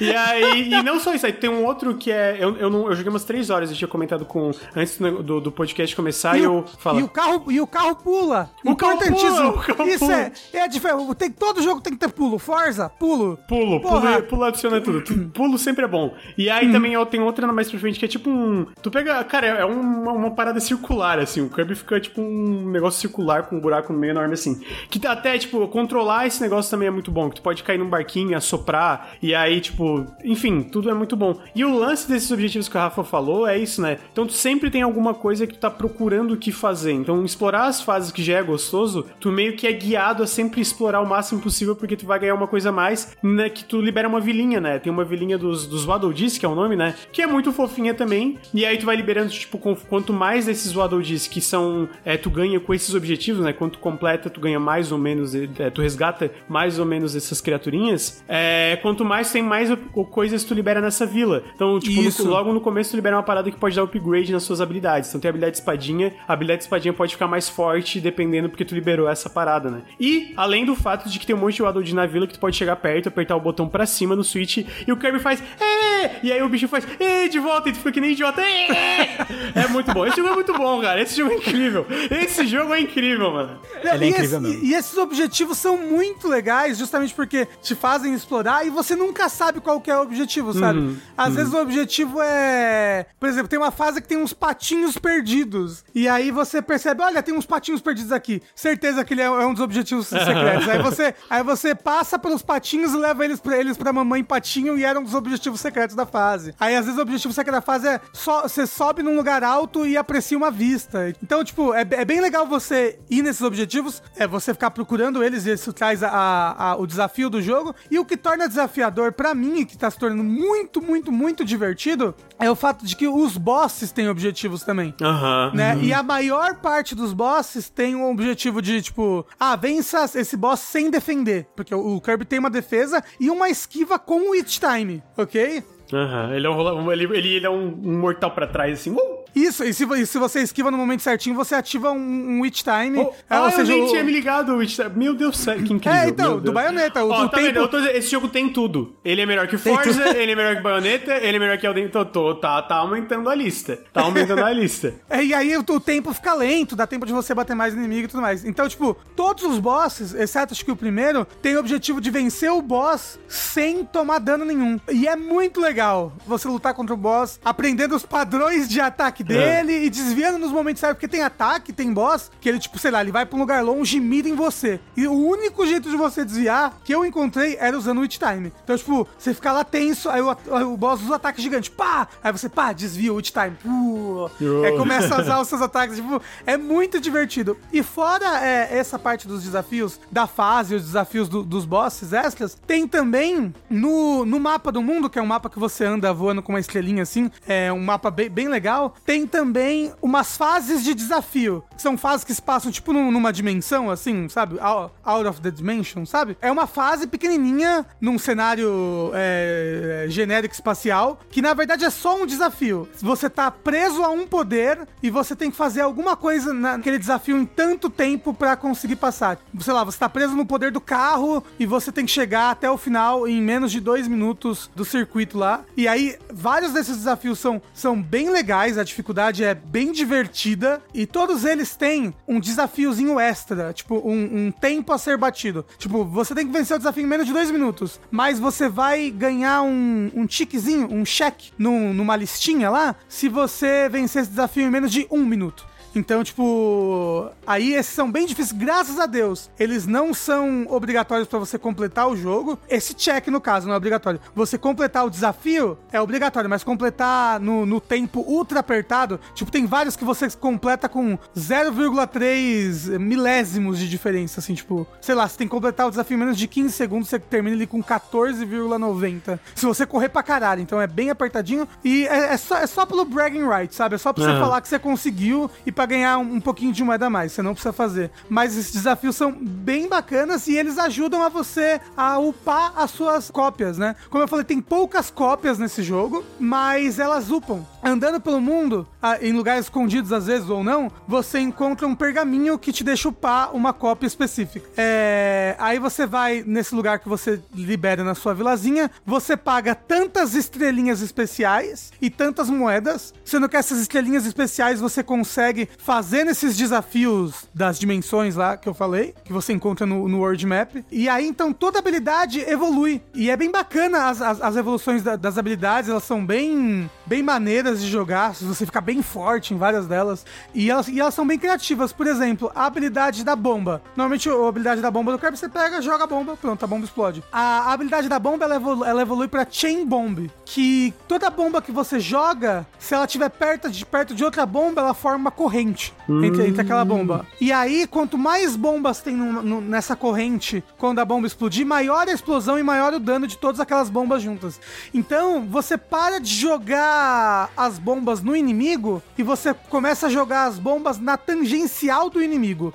Pra você errar as bombas de propósito, pra elas não acertarem o inimigo explodir, mas elas ficarem no mapa e aí quando você jogar uma bomba do inimigo, ela ligar as outras bombas que estão próximas e dar uma explosão muito maior e com muito mais dano. Você várias vezes quer dar mais dano porque muita coisa no jogo tem desafios de tempo, como eu falei, tipo boss tem desafio de, às vezes desafio de tempo, ah, vence esse boss em menos de um minuto, ou você só quer fazer um tempo muito bom pra comparar com seus amiguinhos online, não é verdade? Mas tem um rankzinho no jogo? Tem um rankzinho online, eu, eu sei que dá pra você acessar parte dele pelo Wise e o Weddle que fica lá na sua vila, mas eu não sei como comparar com os amigos, assim. Mas ele grava o seu tempo de tudo, ele tem, ele tem uma arena, né, como sempre tem um coliseu que também grava o seu tempo, ele tem vários minigames super divertidos que liberam conforme você vai resgatando mais Weddle pra sua vila. Ele é um jogo muito, muito, muito, muito bom. Eu, É eu- muito eu- bom. eu, eu sabia que ia ser bom, só que, tipo, o Kirby Star Allies, que foi o último Kirby, eu achei ele mais fraco do que o, o Planet Robobô, sabe? Achei ele mais fraco, achei ele mais genérico, achei ele muito fácil, achei ele fácil demais. E esse eu tô achando ele tudo dele na, na, na medida certa, a dificuldade, a exploração, ele é tipo... Pô, ele é muito bonito também. Queria dar um, um parêntese. Porque eu, eu- Pô, esse jogo é muito lindo. Rodando as animações, os cenários, a, tudo assim. Eu, eu, eu- eu realmente acho muito. Sim, é. os inimigos eu jogo muito bonito. A muito bonito. música... A é- música é é- incrível. Nossa, a música. Ele tem, ele tem, ele, ele tem uma abertura que é muito legal. É verdade. Que- é uma música você- cantada, mano. É uma música cantada, tipo, ó, já vai estar no meu, meu, meu top músicas do ano. Essa música cantada que o Kirby ele pega o carro e ele começa a viajar pela cidade. Assim, logo depois você vê a tela de título, assim. E, e aí começa uma música cantada na língua do jogo. Sim. É, enquanto ele vai passeando pela cidadezinha e vendo os cachorrinhos e tudo mais. Inclusive, os cachorrinhos são os inimigos é, básicos principais, assim, desse jogo. Porque eles É. fazem parte desse, desse grupo das feras, assim. É engraçado que Kirby tem, tem sempre uma historinha, né? Uma lore e uma, uma virada sinistra. Aí a galera No do meu final- chat tava falando que é tudo isso, tipo, criaturas eldrittianas que consomem estrelas e aí o cabelo uh, sugando todo mundo. Uhul. Exato, exato. Sempre no final do Kirby, o boss é um é uma, é uma, é uma criatura cósmica, sabe? Sim. que tava fazendo tudo. Uma criatura cósmica, uma, uma criatura lá Bloodborne, sabe? Uma criatura cósmica e de pesadelos, porque o Kirby tem a ver com a temática dos sonhos, né? Sim. Ele, ele mora em Dreamland, um negócio assim. Então, então tipo, sem- sem- sempre tem uma- um quê sinistro no final do- dos jogos do Kirby. Eu quero saber qual que é o desse. Inclusive, o Kirby é o personagem da Nintendo que mais foi traído. Como assim? Isso não é da Ma- Maíra Card, não, gente? Tô falando de, tipo, tem tem pelo menos dois Kirby's aí que o seu amiguinho do jogo, sabe? Que é tipo, ai, um, um, um companheirinho fofinho, hahaha. Na verdade, é um, um ser do mal que trai o Kirby no final e tenta matar ele e vira um bicho com um olho gigante sangrando. E aí você tem que matar ele no final. Então, tipo, eu quero muito saber qual, qual vai ser a historinha desse Kirby, qual, qual vai ser a pegada do final. Eu tô me divertindo demais. Ele lançou sexta-feira passada, a gente tá gravando na segunda agora. Eu só tenho jogado ele, até- por enquanto. E eu espero zerar logo pra fazer uma run que sai em live, porque, cara, é- tá muito bom esse jogo, muito divertido. Eu tô feliz demais que o Kirby ganhou um jogo tão bom nesse nosso maravilhoso ano de 2022. Melhor jogo do Kirby já feito. Não é o melhor, porque eu acho que ainda prefiro o Kirby Plant Robobot. Mas assim, a esquiva desse jogo é a melhor esquiva que, que- que o Kirby já fez. Eu acho que é o melhor combate do Kirby por causa dessa esquiva, que permite uma precisão no combate, sabe? Permite permite um clima de Dark Souls, de eu saber o, o timing dos inimigos e de desviar na hora certa, assim. O Dark Souls É, dos Kirby's. Então, esse, é- esse é o Dark Souls dos Kirby, era isso que eu queria falar. É o Dream Ring que fala agora. Ah, desculpa. É... Eu vou trazer o meu jogo, que é um jogo que eu tô jogando devagarzinho, porque ele é um jogo meio lento, e ele também é muito fofinho, assim como o Kirby. Ah, mas no caso dele não tem nenhum. Eu imagino que não tem nada, tipo, é o Dritiano no final que vai ser uma guerra entre deuses. Será? Será? Então, vamos ver, né? Que eu tô jogando um jogo chamado RPG Time The Legend of Right, que tá disponível pra PC, mas só no Windows Store, olha só. E tá disponível no Xbox Series S, X e no Xbox One. Ele funciona, pelo menos em questão de narrativa, como se fosse um RPG de mesa feito por uma criança. Então, basicamente, começa o jogo com a aula dessa criança acabou de... Eu não, eu não lembro o nome da criança agora, me fugiu o nome dela. A, a aula dela acabou e ele chama o, essa, esse, esse amigo, essa amiga pra, ah, vamos jogar. Tu quer jogar bola? Tu quer jogar, tipo, futebol, basquete? Ou tu quer jogar o, o jogo que eu acabei de terminar? Aí, se tu escolhe outra coisa, ela vai. Não, vamos jogar o jogo que eu acabei de terminar. E aí, é- então é isso. É tipo meio que tem esse caderno, que pelo que eu entendi, muitos desses, dos desenhos desse caderno são- foram realmente desenhados por uma criança mesmo. Ah, que eu acho que é filha de alguém do- da equipe de desenvolvimento. Isso, tem que botar a criança pra trabalhar. Outra criança pra trabalhar. E esse jogo tá sendo, pe- pelo que eu entendi, cara, esse jogo ficou em desenvolvimento por uns 9 anos. Muito tempo em desenvolvimento. Eu imagino que deve ser aquele tipo de coisa que foi, voltou, foi, voltou, não foi só o jogo. Mas jogando eu consigo entender porque ficou muito tempo em desenvolvimento. Porque vocês, tipo assim, esteticamente vocês pensam num jogo que mistura elementos 3D com um caderno inteiramente desenhado à mão, como se fosse aqueles rabiscos de, de, de uma. Obviamente não é uma criança, porque é tudo muito bem animado, muito bem desenhado. Então, se for uma criança, é um prodígio do desenho. É por isso que ficou nove anos. A criança teve que crescer, né? Pra conseguir desenhar um pouco melhor. Ela passou nove anos desenhando. Então, quando o jogo começa e tu vai progredindo, ele começa contando essa historinha, que tem esse guerreiro, e aí tem a princesa, e tem esse reino, que tem um, um, um- um monstro, que a única pessoa que consegue derrotar esse monstro é essa princesa, porque ela é princesa da luz, ele é o demônio da escuridão e tal, tal. Só que ela é raptada e o jogo começa. E aí o lance desse jogo que é legal é que ele funciona mais ou menos nessa lógica de como se fosse esse RPG, esse jogo criado pela criança. Então a cada página é meio que muitas vezes a cada duas, três páginas o jogo muda significa- significativamente. Tipo, de a, a criança acrescenta um botão. Ó, agora esse botão faz outra coisa. Veja esse botão, por exemplo, da. É, se tu sei lá, tu pular, agora tu usa uma pá pra cavar um buraco. E aí esse buraco tu vai achar outras coisas. Então começa o jogo nesse reino sendo invadido. Primeiro, esse jogo é muito charmoso, gente. É muito charmoso. O roteiro. É porque daí todos os personagens que tu interage nesse jogo, quando os personagens falam, aparece um- uma, uma caixinha de diálogo da, da criança que é meio que ela vestida com a roupinha do monstro que tá falando contigo. Então ela meio que interpreta todas as criaturas e todos os personagens que tá conversando no jogo, é ela interpretando os personagens, sabe? E aí tu vai progredindo, tá tendo esse. Começa o jogo com esse, a- o reino sendo invadido e tal. E pelo que eu lembro, já no começo tu cai num. Tu vai e aparece e cai lá num buraco, alguma coisa assim. Aí o jogo começa a te apresentar situações, muitas situações diferentes. Então eu vou dar alguns exemplos de algumas pra vocês entenderem como que o jogo vai mudando conforme tu vai progredindo. Então, por exemplo, você tem essa parada da pá, que tu cai num buraco. Ah, o jogo fala, ó, tu vai pegar uma espada, é pra tu pegar uma espada, né? Ah, tu vai pegar a grande espada. Só que na verdade, quando tu tira a espada como se fosse Excalibur, é uma pá. E aí o, jogo fala, aí o menino fala, ah, não era, uma, não era a espada lendária, era a pá lendária. Então tu pode usar essa pá pra encontrar, encontrar a saída dessa caverna. E aí tu começa a cavar vários lugares, às vezes tu só acha alguma coisa que tipo uma piadinha, e aí ele meio que vai esses quebra-cabeçazinhos, assim, né? Porque tem uma hora que tu cava uma parada e tu acha uma bomba. Só que tu não pode cavar, porque se tu cava e tu tira a bomba, a bomba explode teu personagem morre. Aí tu dá um monte. Aí a tela de game over é o personagem dormindo e tu dá um monte de tapa na cara dele e ele acorda assim: ah, tá bom, vamos voltar pra aventura. Ah, então tu volta pra um lugar e tu descobre um botão que se tu aperta o botão da pá mais uma outra coisa, é tipo um golpe especial da pá que o personagem sobe e dá tipo um giro assim, muito forte, dá uma porrada. Daí a bomba cai pra cima, explode e libera um outro caminho pra tu seguir. Só que quando tu libera essa bomba, tu libera tipo meio que as topeiras da caverna. E as topeiras começam a lutar contra ti. E aí nessa luta contra as topeiras, tu primeiro começa jogando golfe, é, beisebol com elas. Elas começam a jogar bola de beisebol. E aí tu, ah, ok, agora tu tem que apertar na hora certa pra rebater o beisebol. Só que daí tu começa a ganhar e a topeira vem com um tanque de guerra. E aí ela vem com um tanque de guerra pra tipo, te, não, eu não quero perder, então eu tô com um tanque de guerra. E aí acontece uma coisa, e aí o legal é que acontece umas paradas e tu pega o tanque de guerra pra ti. E aí o jogo muda que, ah, ok, agora eu estou jogando o jogo dentro de um tanque de guerra. Então os controles todos mudam. Tipo, a forma que tu joga muda, o teu objetivo muda. de Então, ah, no comecinho tu tem que regar umas paradas para pegar uma luva de boxe para pôr no negócio do tanque para enfrentar uma outra topeira que é uma topeira boxeadora. Aí quando tu derrota essa topeira boxeadora, eu tô dizendo só um comecinho que é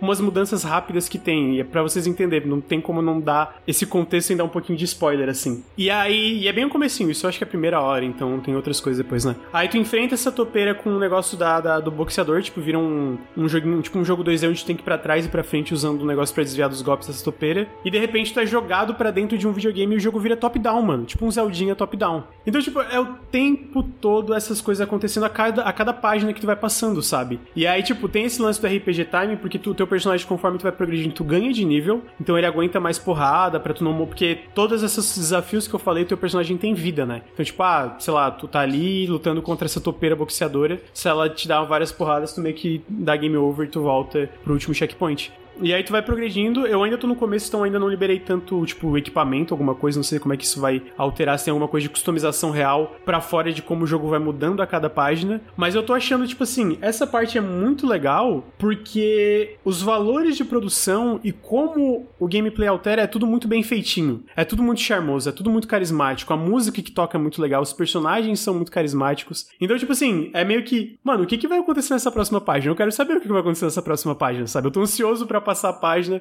para ver o que, que vai vir depois. Porque o jogo sempre tá te introduzindo essas mecânicas novas que às vezes não mudam significativamente, ou às vezes mudam, às vezes vira um jogo top-down ali, tipo meio Zeldinha, ou vira uma parada meio OutRun, que nem eu comentei. E todas as vezes que mudou, eu fiquei, cara, que legal isso aqui. A única coisa que eu diria é que ele é meio lento, porque ele tem muito diálogo, tu vai progredindo, tem muita, tem muita animação. Tem essas páginas, né? As páginas, tu anda por essas páginas. O que, que é, é, um pouco estranho é que tu não consegue andar com o analógico. O analógico, tu, usa, tu aperta um botão, aí tu pode, tipo, usar uma lupa para examinar o que, que tá na página e tu movimenta o personagem com os direcionais mesmo, com o D-pad. Então é um, um layout do controle um pouco estranho, eu acho que é pela quantidade de ações que tu faz, ah, mas ele é um pouco lento porque, tipo, tudo é muito animadinho, tudo tem muita coisa acontecendo, tudo tem muito diálogo, é tudo que tu interage tem alguma animação própria e particular, o que me surpreendeu porque eu acho que esse jogo, é, tipo, e aí que vai, a questão de valores de produção desse jogo é muito alto, eu acho que tu é, tá passando o vídeo na tela pra, se vocês estão vendo e pra quem tá vendo também, dá pra ver que ele é um jogo visualmente muito bem feitinho, sabe? Tipo, das animações do personagem, no caderno, etc. E da forma que o 3D entra dentro disso também, sabe? Tipo, ah, ok, tá ali o caderninho 2D desenhado, né? A lápis, e de repente cai uma pedra que apareceu agora e a pedra é um elemento 3D, né? Como se fosse o, a criança que tá sendo a, a, o Game Master ali jogando uma pedra esmagando teu personagem. Então, tipo assim, eu tô achando o jogo muito gostosinho de tu jogando devagarzinho e pegando todas essas novas mecânicas e interagindo com esse mundo. É muito charmoso esse jogo, gente. É muito, muito, muito charmoso. Esse jogo ele foi anunciado ou apareceu a primeira vez ou qualquer coisa do tipo em algum evento da, da Microsoft, né? Uhum, eu acho que foi um daqueles da ID, ID Xbox, sabe? E eu lembro de ter visto lá um ano atrás ou algo assim. E eu, porra, que jogo maneiro, né? E eu meio que esqueci da existência dele, assim.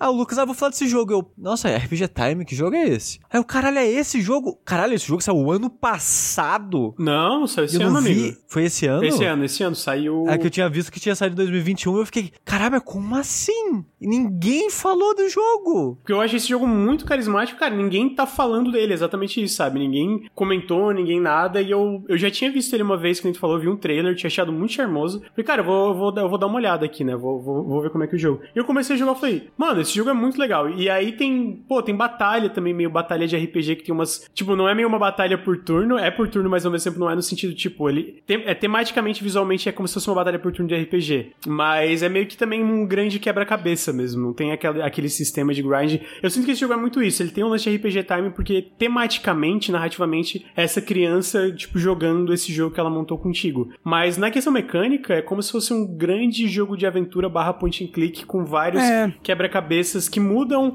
a forma que tu joga o tempo todo, sabe? E eu não esperava isso, eu achei muito legal, muito divertido, sabe? É. E a parada é, a ideia é uma ideia bonitinha, né, fofinha e tal, mas a execução, pelo que eu tô vendo no vídeo, ela é muito boa. Uhum. Tipo, a animação é muito bonita, os personagens são muito carismáticos, né, a maneira que as coisas acontecem. É, não, e tá, Foram nove assim, anos é tudo... de polimento. Não, Sim. eu tinha nove anos pra desenhar tudo isso, é tipo, é muito desenho, muita é coisa única desenho. parece, sabe? Sim, total. E é Sim. é isso, tipo, porque, tipo, quando, é, pra além de ser, tipo, tudo muita, muita coisa única sendo desenhada, o teu personagem andando nessa folha de papel, tu pode interagir com tudo. Todo mundo tem uma reaçãozinha, sabe? Todo mundo tem uma animaçãozinha, todo mundo tem coisa que nem imagina. Tipo, hoje antes de vir aqui pro, pro Vértice, eu tava jogando um pouquinho, aí eu olhei, ah, tem, tem uma parte que tem tipo um poço. Eu vou interagir. Aí o personagem pulou, entrou no poço, o jogo ficou top-down e eu fiquei, quê? O que, que, que, tá acontecendo aqui? Aí já, tipo, entendeu? Acrescentou outra coisa. Então é o tempo todo com essas coisas pequenas te surpreendendo. E é muito legal como o próprio jogo brinca com o fato de ser o jogo. Então, tipo assim, a, o, o, o menino fala: ah, ah, não, não, essa regra aqui tá errada. Aí vem uma borracha e apaga e desenha outra coisa no lugar, sabe? Tu fica, ah tá, então tá, né? Então, tipo, é muito carismático, muito charmosinho. E eu tô curioso para ver como eles vão ainda, tipo, interagir ainda mais em cima de todas essas mecânicas. Ele só é meio lento, ele realmente tem muito diálogo, tem muita animação. E até o ato de tu movimentar o teu personagem é meio lento.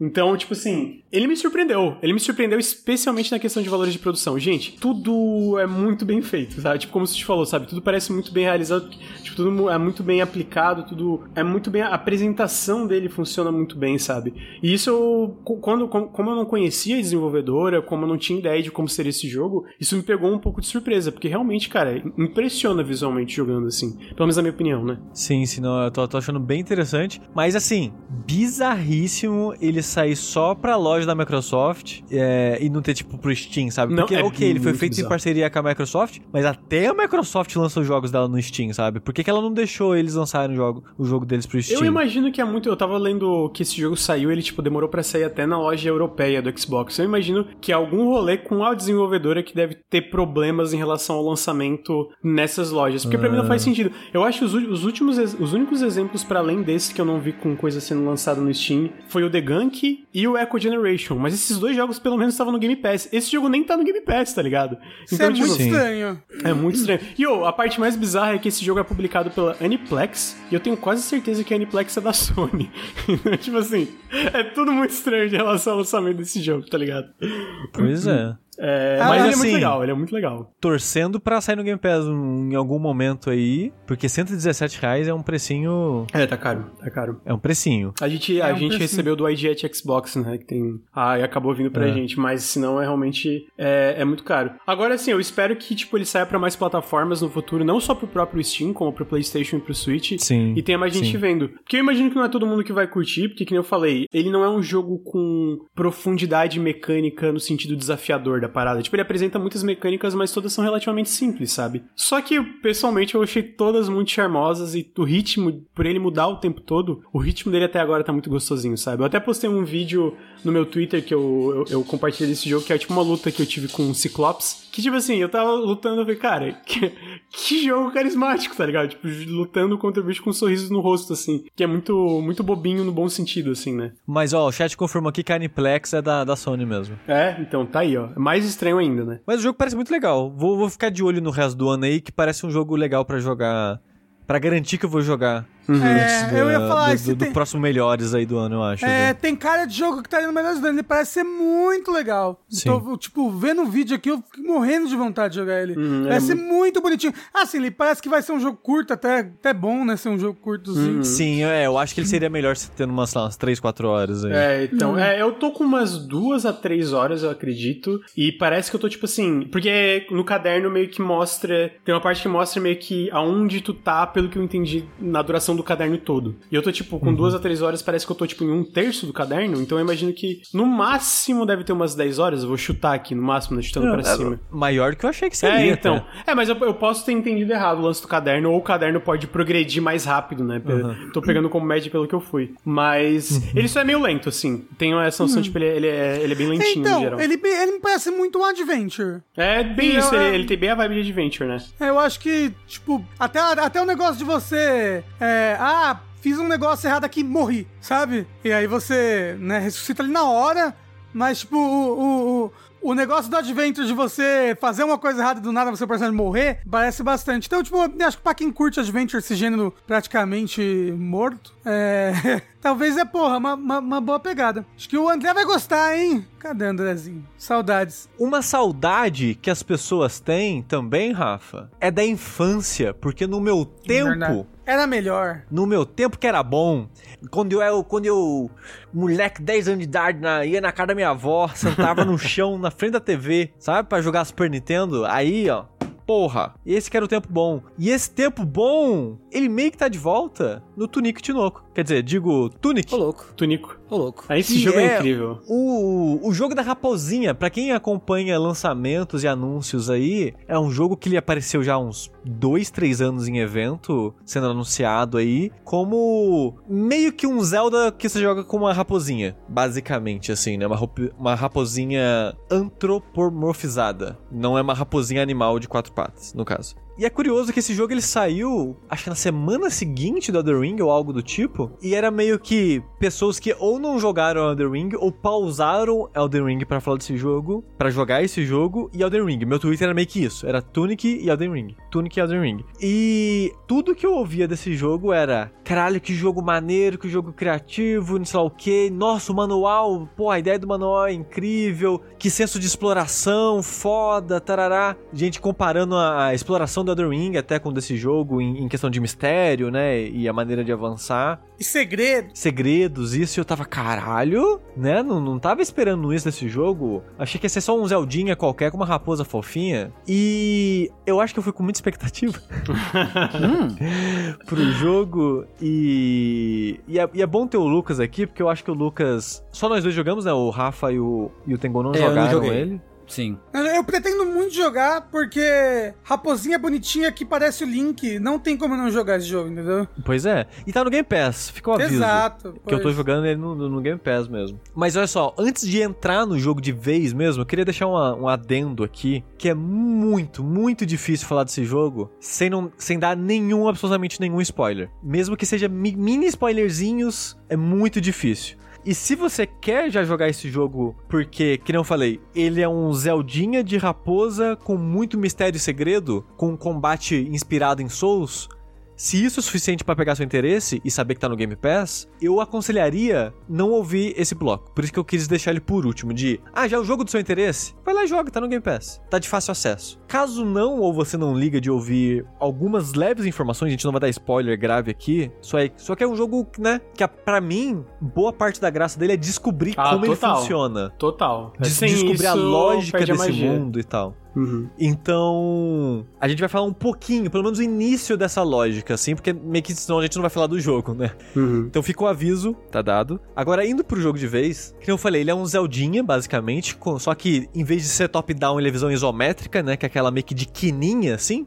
Parece que o mundo ele tá inclinado 45 graus e numa diagonal, como se fosse uma câmera de segurança no, numa quina assim da sala quadrada, digamos assim. E ele tem um visual muito fofinho. Ele é muito fofinho. É, E é, e é muito engraçado porque, conforme eu tô jogando ele, às vezes eu olho pra ele e eu penso, nossa, ele me lembra aqueles mocap de jogo de antigamente em CG, sabe? Tipo nos anos, sei lá, anos 90, começo dos anos 2000, quando você via meio que umas, uns cenários, imagens que não era do jogo, era só meio que um CG do jogo, digamos assim, ou um, um- meio que um concept art em 3D do jogo. Ele me lembra um pouco essa vibe, assim, às vezes, ele parece meio que um CGzinho antigo. Uhum, eu, eu não sei se quer dizer. dá pra entender o que eu quero dizer com isso, sabe? Dá- Aqui é tipo aquela uma CG de um jogo de PS1, tipo, nessa. Tipo, tipo isso, sabe? Ele- Aham. eu- mas é mas muito carismático, assim. Muito, muito bonitinho. O, o, o personagem é muito fofinho, né? O- então ele, ele já pega de cara, assim, tipo, hum, olha, esteticamente isso aqui é interessante. Porém, uma coisa que você vai notar bem rápido no jogo é que você não vai entender o idioma dele. Você, tipo, sei lá, você aperta o start do jogo, o pause, essas coisas, vai estar no idioma que você escolheu. E uma coisa que é interessante, o jogo ele tem muito idioma. Ele foi localizado, tipo, sei lá, parece que tem uns 20 idiomas na, na localização, assim.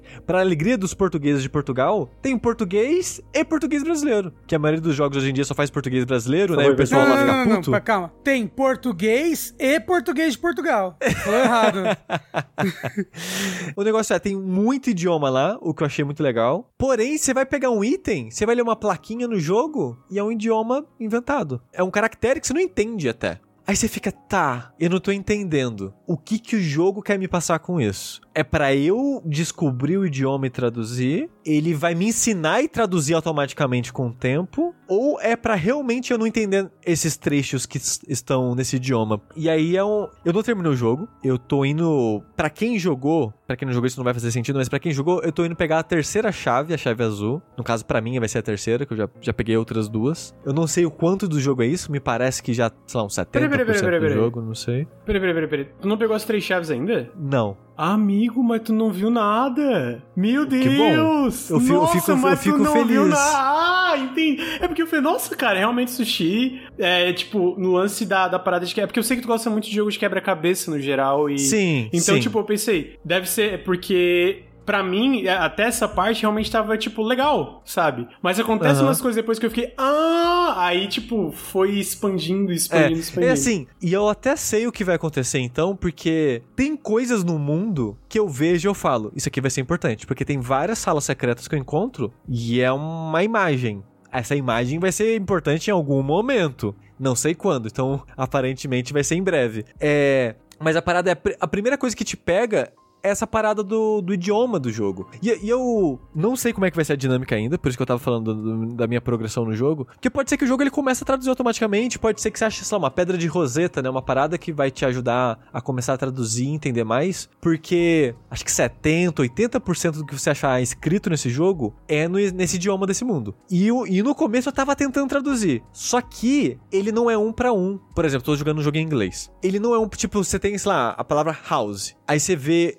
isso escrito em outro idioma, no idioma do jogo, não é o mesmo número de letra. Aí você fica, ai caralho. Então, esses caracteres é meio que kanji. Eles representam mais de uma letra. Talvez é um, representam um conceito, eu não, eu não sei. Então, tipo, meio que não dá pra fazer uma força bruta de cara no idioma. E eu não sabia se, se esse. O que, que o jogo queria com isso, sabe? Aí eu fiquei, tá, ok vamos seguir com o jogo. Mas aí que eu percebo que, pelo menos no começo, realmente não é pra você entender. Uhum. E o sentimento que ele me passa é que é para simular uma criança nos anos 90 ou 80 jogando um jogo em japonês. O para mim é isso que passa. Sabe, um americano jogando um jogo em japonês, jogando algo no idioma que não entende, uhum. e você tendo que supor o que acontece porque uma das coisas e é uma mecânica vital e uma das coisas mais interessantes do jogo é o manual, porque você no jogo explorando, você acha páginas, na verdade folhas é, do manual. Você acha né, os dois lados da página ali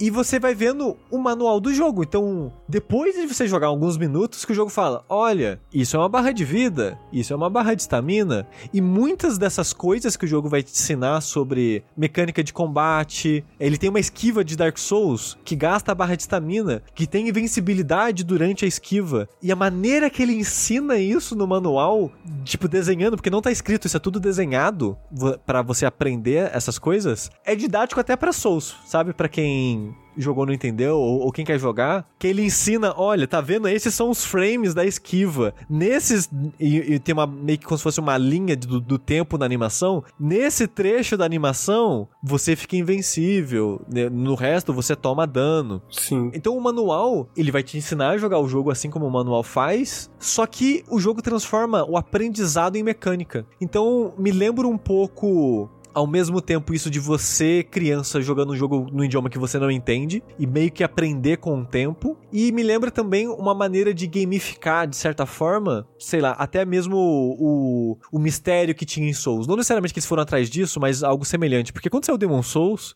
ele era quase um alienígena, né, pra maioria das pessoas. Então era muito, tipo, gente se juntando para tentar entender o jogo, né? É, as mecânicas, como é que isso funciona, como é que, sei lá, escala as armas e esse tipo de coisa. E parece que o jogo ele tá tentando transformar esses elementos do aprendizado em mecânica. Então, o manual do jogo, ele vai ter esse papel de, ah, nossa, eu achei um item, não tem descrição, só tem o nome. O nome só aparece quando você pega e tá no idioma do jogo, então você não entende. Então, tudo que você sabe é, peguei uma fruta. O que eu faço com essa fruta?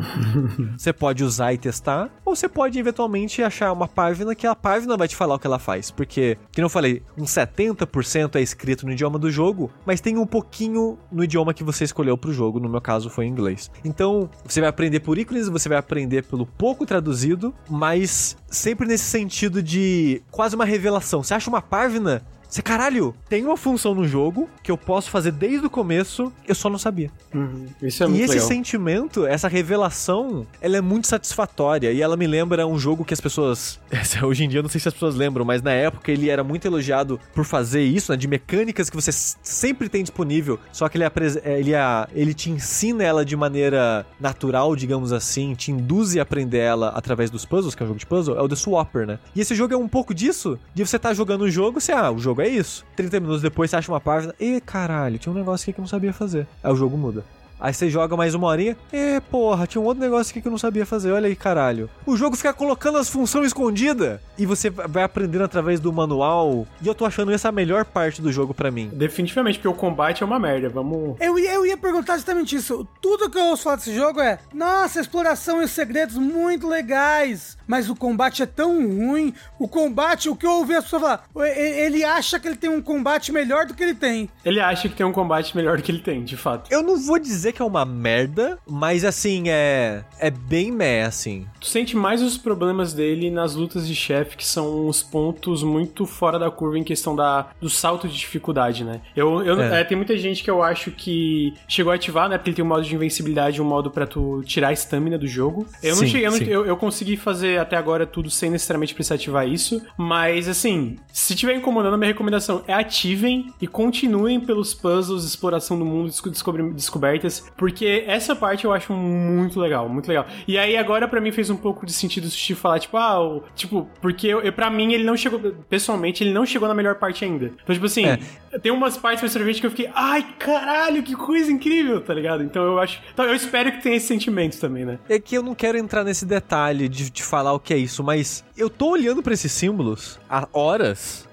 E eu sei que esse jogo uma hora vai jogar eles na minha cara. Eu tirei tanto print screen da porra desse jogo já. Porque eu sei que eventualmente isso vai ser útil. E tem sala secreta que tem essas informações. E eu não, não, não decorei todas as salas secretas pra ficar voltando lá. E onde que tava mesmo aquele símbolo que eu achei? Ah, tá. É, só, só vou falar um jogo. Talvez isso seja spoiler. Então tampe o ouvido por 30 segundos. É The Witness. Eu tô olhando pra esse mundo. eu, Tá, me manda o The Witness. Eu Cadê? nunca joguei Vai, The Witness, dá. amigo. Eu nunca joguei Me- The me- Witness. dá- Você vai gostar muito, eu acho. Eu acho que. É muito bom. Eu posso fazer É. uma, uma comparação no sentido de como o jogo expande, que talvez seja spoiler, mas no sentido, tipo, por que que me... Bom, eu não sei. É porque como não tá ainda, eu não quero nem falar nada. Eu tô, tipo assim, eu não vou falar Aham. nada.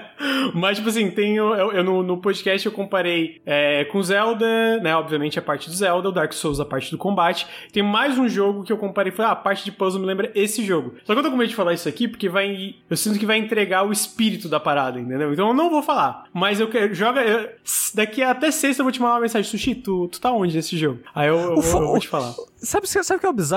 Enquanto eu jogava, hoje mesmo, jogando antes do Vértice, eu tava. Será que essas paradas vai ser tudo indie game? Porque quando eu fui procurar vídeo pra baixar, pra passar aqui durante o streaming, tinha vários, né, gameplay completo e tal. E era tipo 4, 5 horas. E eu, tipo, eu já joguei umas 5 horas do jogo. É, é porque esse é aquele tipo de jogo que tu pode zerar sem ir atrás de quase toda essa parte de quebra-cabeça mais complexa, sabe? Tipo, tu pode zerar, e aí tu zera e é isso aí. Mas tu vai atrás, sim, muito mais que o jogo oferece, tá ligado? E, e, e, assim, é muito mais de tipo, tem um quebra-cabeça que eu literalmente parei ah, na frente desse lugar. Aí eu tava com a Fátima e falei, ó, então, olha isso aqui. Aí a gente olhou e ficou assim, ó, o que que eu tenho que fazer? eu, não, eu não sei, cara, porque, tipo, olhando e olhando o manual e olhando isso e olhando aquilo. E até essa parte onde tu tá agora, tem, tipo, muitas páginas do manual ainda que vão revelar muitas coisas para além, tipo assim, ainda tem coisas mais crípticas ainda, mas, tipo assim, ainda tem muitas coisas meio que, eu vou chamar de básicas do funcionamento do mundo que tu, eu acho que tu ainda nem chegou na parte que o manual mostra essas coisas, entendeu? Então, por isso que eu falei, Ah, tipo, sim. pô, tem umas paradas muito legais que o jogo vai, vai, vai, vai revelar. Eu tô cheio de buraco no meu manual ainda. Tipo, sei lá, eu tenho uma página 40 e depois é 51. Aí ok, tem muita coisa aqui que eu não sei. E pra trás também tá cheio de buraco o manual, né? Então tem muita coisa que eu não sei ainda. Mas o que tá me fazendo ficar no jogo, porque eu não acho o combate uma merda, mas também não é algo que me faz querer ficar jogando o jogo. É algo que eu faço, tá ali. Eu vou fazer, vou matar uns bichos, vou coletar os recursos, porque uma das maneiras que você evolui no jogo é coletando uns diamantezinhos, né? Umas, umas joinhas, umas coisinhas que os inimigos dropam. E você usa isso pra. É o seu recurso no jogo pra tudo, basicamente. de, de troca de recursos, assim. É, não vou falar mais do que isso, porque eu, até isso é um, um, aprendizado no jogo, né? Então eu vou matar uns monstros, às vezes até ando em círculo aqui para completar o dinheirinho que eu preciso pra uma coisa que eu quero fazer. Mas o interessante para mim tá sendo explorar esse mundo, ver o quanto de coisa você consegue fazer fora de ordem. Ele não chega a ser um Unsighted da vida, mas esse jogo, ele usa muito bem a visão dele, o uhum. ângulo que a câmera fica. Porque ele é esse ângulo isométrico, né, de ladinho assim, que eu tava comentando, e a câmera é 99% fixa. Tem momentos que a câmera sai do lugar para dar uma, uma, parada mais cinemática assim, mas a maior parte das vezes ela, ela é travada ali. Então tem muito caminho secreto que é em parte que a câmera não tá mostrando, que é atrás de um objeto ou na direção da tela, do jeito que você não consegue ver, que tá tipo só sombra. Aí você vai e se atravessa. E tem muito coisa que seria meio que atalho de Dark Souls, entre aspas, que tá escondido assim. Então tem lugar avançado, para mim pelo menos avançado do jogo, que eu fiz uma curvinha escondida, eu, eita caralho, eu entrei na dungeon de trás para frente, porque era para eu encontrar essa saída depois que eu terminasse ela Uhum. Mas como eu já encontrei essa saída antes de encontrar a dungeon propriamente dito, eu meio que entrei por trás. Olha que loucura! Tipo, o jogo não deixa eu fazer ela porque ele bloqueia algumas portas, mas você pode ver um pouquinho, você pode acessar algumas coisas. Você fica, olha que loucura! E, e eu, quando eu encontrei isso uma vez, eu pensei, ah, acho que vai ser só aqui. E eu já encontrei isso, sei lá, umas três vezes, quatro vezes. Sim. Ele é cheio desses caminhos escondidos para você meio que adiantar. Por exemplo, ele, como eu falei, ele é inspirado em Zelda, então ele vai ter itens que facilitam ou possibilitam possibilitam você acessar áreas que você não podia antes. Tem lugar que, se você achar uns caminhos escondidos assim, você consegue resolver o lugar todo sem pegar um desses itens, por exemplo. Porque tem um caminho óbvio que você precisa de um item, mas com uns, uns caminhos, uns atalhos escondidos, você consegue fazer sem esse item, por exemplo. Então, Amigo, eu demorei eu muito, tempo para pegar o escudo, sabia? Porque eu não tinha. Eu não sei se tu pegou ele rapidinho. Eu. Porque... Eu demorei um bocadinho também. É, porque eu até cheguei a mandar uma mensagem pro Ricardo e falei, amigo, é para eu chegar nesse lugar, no esgoto, sabe? O esgoto. É pra eu chegar no esgoto com escudo, porque parece que é pra eu chegar aqui com o escudo, sabe? Tipo, pela forma uhum. que os inimigos funcionam e pela torrezinha que tem lá que fica atirando laserzinho. Aí ele falou, pô, amigo, eu peguei faz tempo o escudo. Aí eu, mano, onde é que tá? E aí eu só não tinha, por esse lance de perspectiva, eu não tinha pego um caminhozinho numa parte que dá direto no escudo. Eu acho isso especialmente eu gosto. O jogo não faz muita questão que, ah, deixa eu passar tudo bem, cara. Tenta aí, tenta aí, sabe? Senão volta Sim. e tenta outra, de outra forma, assim. E, e eu, eu tô achando isso, a parte mais legal dele, esse sentimento de quase proibido enquanto você explora. Porque você tá. Uh, caralho, eu chamo um negócio aqui, ó. Era pra eu achar esse negócio aqui? É, ah, era. Sim. Era pra você achar. Só que o sentimento é de.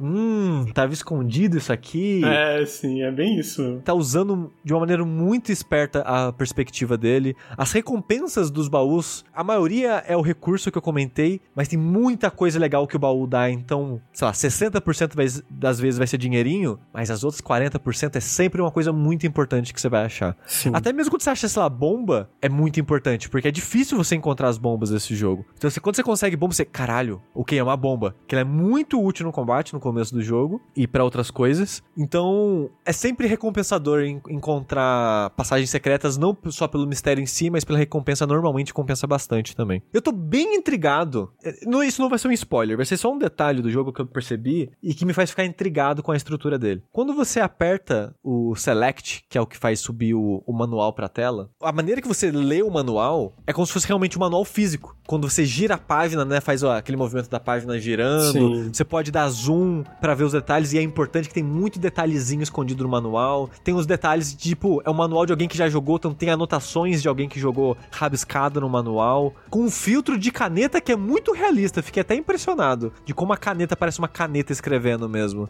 Mas a parada é, quando você aperta o botão do manual, o manual ele cobre quase toda a tela. Se você mexer os analógicos, você move o manual no mundo. Então você tira ele do centro da tela e vai para as beiradas da tela e você vê que atrás do manual, o que era o jogo que você estava jogando, agora é uma TV de tubo com um jogo que você está jogando, como se alguém tivesse olhando o manual com uma TV de tubo na frente dela, com o jogo passando. Isso vai ser importante? Isso vai ser relevante pra algum puzzle? Não sei, mas é um detalhe que me deixa intrigado. Eu acho que esse não sei que é, é como tu falou, é uma parada muito legal que eu acho que muitos jogos não conseguem fazer esse não sei. De tipo, será que isso aqui é importante? E aí, de, tipo, É. e, e ser uma coisa que instiga a tua curiosidade de querer ficar tentando descobrir, fuçando, e às vezes não ser necessariamente uma coisa frustrante, sabe? Ser uma parada, tipo, gostosinha, de tipo, cara, eu tô aprendendo aos poucos a lógica de como esse mundo funciona. Ele vai se abrindo, se abrindo, se abrindo, se abrindo. Sim. E vai expandindo as possibilidades que tu vê que existe. Tipo, a tua percepção de como esse mundo funciona vai expandindo o tempo todo, sabe? Então isso, isso eu acho que o Tunic faz muito bem. Eu acredito, eu espero que ah, mais pra frente eu achei ainda legal o que, que ele ainda tem pra revelar. Porque pra mim, na minha opinião, eu vi alguém chegar a comentar no chat não gostaram, a melhor parte é a parte final ali. Tipo, vamos dizer, o terço final, os segredos do terço final, ah, os, ah, os quebra-cabeças do terço final, as coisas que ele revela que muda a percepção que tem desse mundo e que faz tu explorar meio que tudo de novo pra ver o que, que tu pode fazer, assim. Eu acho que essa parte pra mim é a melhor parte do jogo. Na minha opinião, nem chegou na melhor parte ainda, então eu tô curioso de como tu vai reagir pra essa melhor parte, assim. O, o foda é que, mesmo que eu jogue, assim, eu vou jogar, vou, vou tentar terminar o jogo, eu não sei se compensa eu falar no vértice de novo, a não ser que seja cinco minutinhos só de adendo. Por causa do negócio Porque eu não spoiler. vou querer né? entregar esse spoiler, sabe? Eu, eu não, não, não quero estragar isso pras pessoas. Mas eu, eu consigo perceber isso de, de que você tá falando. Que essa é a coisa que tem me guiado pelo jogo. Tanto que eu tô, eu tô jogando devagar, provavelmente mais do que, do que a maioria das pessoas, que eu tô revisitando muitas áreas. Uhum. Principalmente porque, caralho, que raiva. Eu não lembro. Eu encontrei uma passagem secreta. Atrás da passagem secreta era uma outra salinha e era só breu. Aí eu avancei, avancei, avancei no breu. E nesse breu tinha meio que uma plataforma e um bicho. Aí eu, ah, eu sei onde é que é, eu sei onde é que é. Aí eu, tipo, Tinha um bicho andando? que- É um bicho andando. Um, É. bicho, um bicho normal, um guardinha que você encontra no jogo. Eu sei onde é que é, se quiser eu posso eu- te lembrar depois.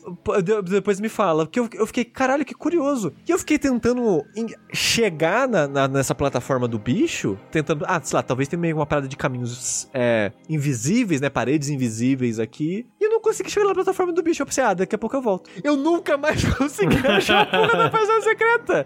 É eu que tem muita passagem secreta, né? Tem muito lugarzinho, É. né? tu, tu se perde na, na quantidade, basicamente. É, é porque, tipo, sei lá, Zelda, a maioria é, sei lá, bomba, né? Ou coisa do tipo. Aqui é muita passagem que você não vê a entrada. Uhum. Então, tipo, não é porque eu acessei a passagem secreta que o jogo marcou pra mim onde ela tá. Não tá, sabe? Não é uma parede que ficou quebrada pra sempre. É, tá numa curvinha que eu não lembro de que tá essa porra da curvinha. Sim. E eu não sei se isso vai ser relevante. Porque no começo eu pensei, ah, eu acho que é só meio que, sei lá, um. Como se eu tivesse ido numa sala de debug do jogo, porque eu tava nessa lógica de, ah, é um jogo que sabe que é jogo. Eu não, eu sei se é isso, tá, gente? É só, é só uma teoria minha aqui. Tanto que eu nem cheguei na parte mais importante do jogo ainda. Aí agora eu tô pensando, não, acho que não era isso, não. Acho que era pra. Era, eu acho que era pra eu chegar naquele bicho lá. E eu não, não tô conseguindo chegar naquele bicho lá. É muito e agora bom. eu não sei como é que volta Eu lá. sei o que é aquele bicho, eu sei, tipo. E é muito legal ouvir a, a dúvida, tipo, o que, que é pra fazer? Será que é pra chegar naquele bicho? Será que. Eu acho que era pra fazer, então, tipo, é muito bom. E, e eu vi gente comentando também no Twitter, tipo, nossa, esse, esse jogo ele passa o sentimento de ser criança jogando videogame e, e compartilhar teorias e discutir com os amiguinhos, né, e coisa do tipo. E eu acho que esse é o sentimento que o jogo tem atrás, tanto que eu comentei que eu acho que esse sentimento da época de jogar um jogo do idioma que você não sabe, desses mistérios, de você aprender aos poucos. Se, se isso não foi a intenção do- dos designers, eu vou ficar muito surpreso, sabe? Se, se não é isso que eles estavam indo atrás, assim, dessa época, desse sentimento e, e tal. Só que eu sinto que eu não, eu não tava tendo esse sentimento, sabe? Um, porque eu não, eu não gosto de compartilhar. De, de, de, de tirar dúvidas nesse sentido, porque eu, eu quero descobrir, sabe? Eu sou egoísta nesse sentido de, não, eu vou tentar o máximo que eu puder resolver isso aqui sozinho, por conta própria. Então, eu não, eu não vou, tipo, nossa, encontrei uma porta que eu não sei o que é. Lucas, o que, que é essa porta? Eu não, não vou fazer isso, sabe? Eu vou Sim. querer descobrir que- que- o que é aquela porta, a não ser que eu realmente não consiga. Então eu não tô tendo esse sentimento. Mas talvez esse sentimento venha mais do, desse último terço que eu não cheguei ainda. Meu, é, e eu- agora eu tô ansioso. Tô muito ansioso pra chegar nessa parte. Eu tô com medo de eu falar assim, criar expectativas e chegar a se decepcionar, mas eu, eu acredito que pelo menos tu vai achar coisas legais ali, né? Eu, eu ah, talvez tu já pegue mais rápido que eu, eu sou meio lento pra jogos de quebra-cabeça, então pra mim o lance de descobrimento foi muito legal, assim, porque pra mim era tipo aqueles lances de eureka, sabe? Tipo, ah, caramba, entendi, deixa eu tentar isso aqui. Eu acho que eu entendi, deixa eu tentar. E aí tu tenta e é, e tu fica, caralho, eu sou um gênio, meu Deus, eu sou um gênio dos videogames. Então, tipo assim, eu, eu jogando assim, isso. Mas ao mesmo tempo, eu sou o cara que admita, é, é, admito que eu não sou muito bom em jogos de quebra-cabeça. Então, esse sentimento de eureka talvez é mais fácil pra mim, né? Então... Eu, sou, eu tô muito curioso pra chegar nessa parte, porque eu não, quero, eu não quero falar, mas eu sinto que eu já tenho muita informação, que eu sei que esse pedaço de coisa quebrada desse cenário, desse cenário, desse cenário, desse cenário, eu vou ter que juntar na minha cabeça ou fazer um rascunho pra usar na outra coisa. Já tirei foto de tudo isso. Porque eu sei que isso aqui vai ser importante. É, mas não vejo a hora de chegar lá. Eu. Talvez eu faça um adendo curtinho no, no próximo vértice aí, só para falar uma conclusão do que eu achei do jogo, já sabendo de, desse twist é, mais pro final dele e tal. Mas por enquanto, eu tô achando ele um jogo ok, sabe? Uhum. Ele é um jogo bonito, com, uma, com segredos divertidos, com uma estrutura interessante e intrigante, só que com um combate meio. É com um momento a momento que não é tão gostoso assim, mas que tem momentos de brilhantismo, assim, momentos que são ápices no meio é, do geral, assim. Então, a média do jogo, pelo menos para mim, por enquanto, não é das melhores, mas ele tem momentos muito bons, uhum. mas bons o suficiente para me fazer querer terminar e ver para onde que ele tá indo. Vamos uhum. ver como é que vai ser no final. Eu, a, eu... a, trilha sonora, eu gosto muito da trilha sonora, eu acho que o Life Formed, não foi só ele que fez a trilha sonora, mas ele fez a trilha sonora de Dust Force, que eu amo, e de, uhum. do documentário do Double Fine, que eu também amo, e agora a do Tunic, que eu também tô achando muito boa a trilha sonora. Só queria dar um destaque, porque eu sinto que é uma coisa que a galera não tá comentando. Eu acho que é um, uma parte essencial de passar essa vibe de tu tá num mundo meio estou descobrindo as coisas e é tudo meio proibido, que tu comentou assim, sabe? Uhum. É, a música, sinto tu, ela não destacou para mim, sabe? Ela é. faz meio que a função dela sem se destacar muito por enquanto. Não teve nenhuma música eu, caralho, uhum. olha essa música. Eu gosto muito da vibezinha meio chill, assim, no geral, assim. É muito gostosinho uhum. de estar tá ouvindo, sabe? Sim, sim, é, é. Ele é um jogo bem relaxante no geral, né? Com a música, com o estilo de arte, as animações e tudo mais, ele é um jogo bem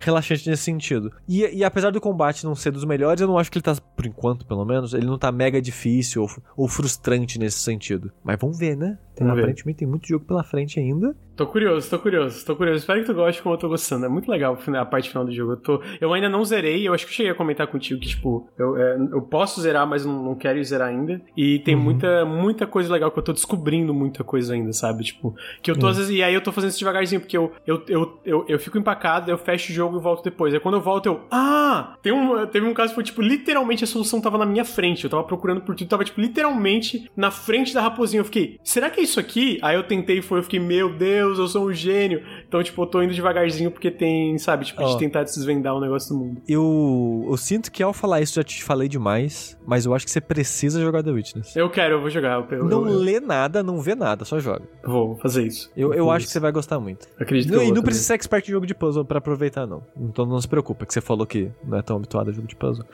Mas por enquanto é isso. Quem sabe eu volte aqui com Tunic. Mas esse foi mais um vértice de joguinhos. Muito obrigado de novo, Lucas, por ter participado aqui com a gente.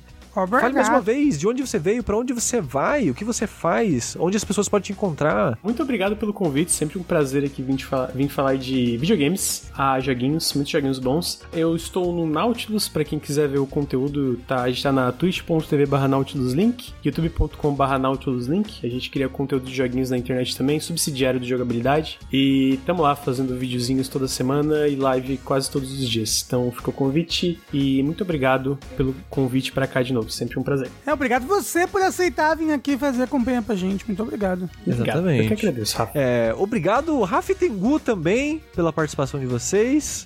Uh, obrigado. Obrigado. Obrigado. É, e obrigado a você também que está ouvindo esse podcast, está assistindo essa transmissão ao vivo. Novamente, como o Sushi falou na abertura do programa, o apoio de vocês é de extrema, suma e total importância. Exato. Ainda mais agora que a gente né, tá mudando de estrutura, né? Passando por várias, várias mudanças aí. Vários perrengues.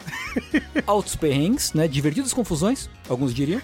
ou, não, ou não tão divertidas assim. É, ou só confusões, né? Isso. Dependendo de quem, de quem comenta.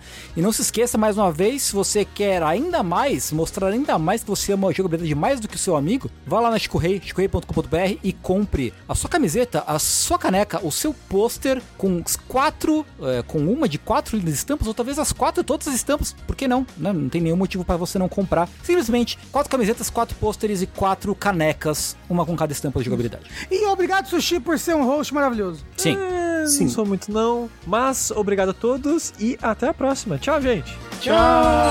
Tchau. love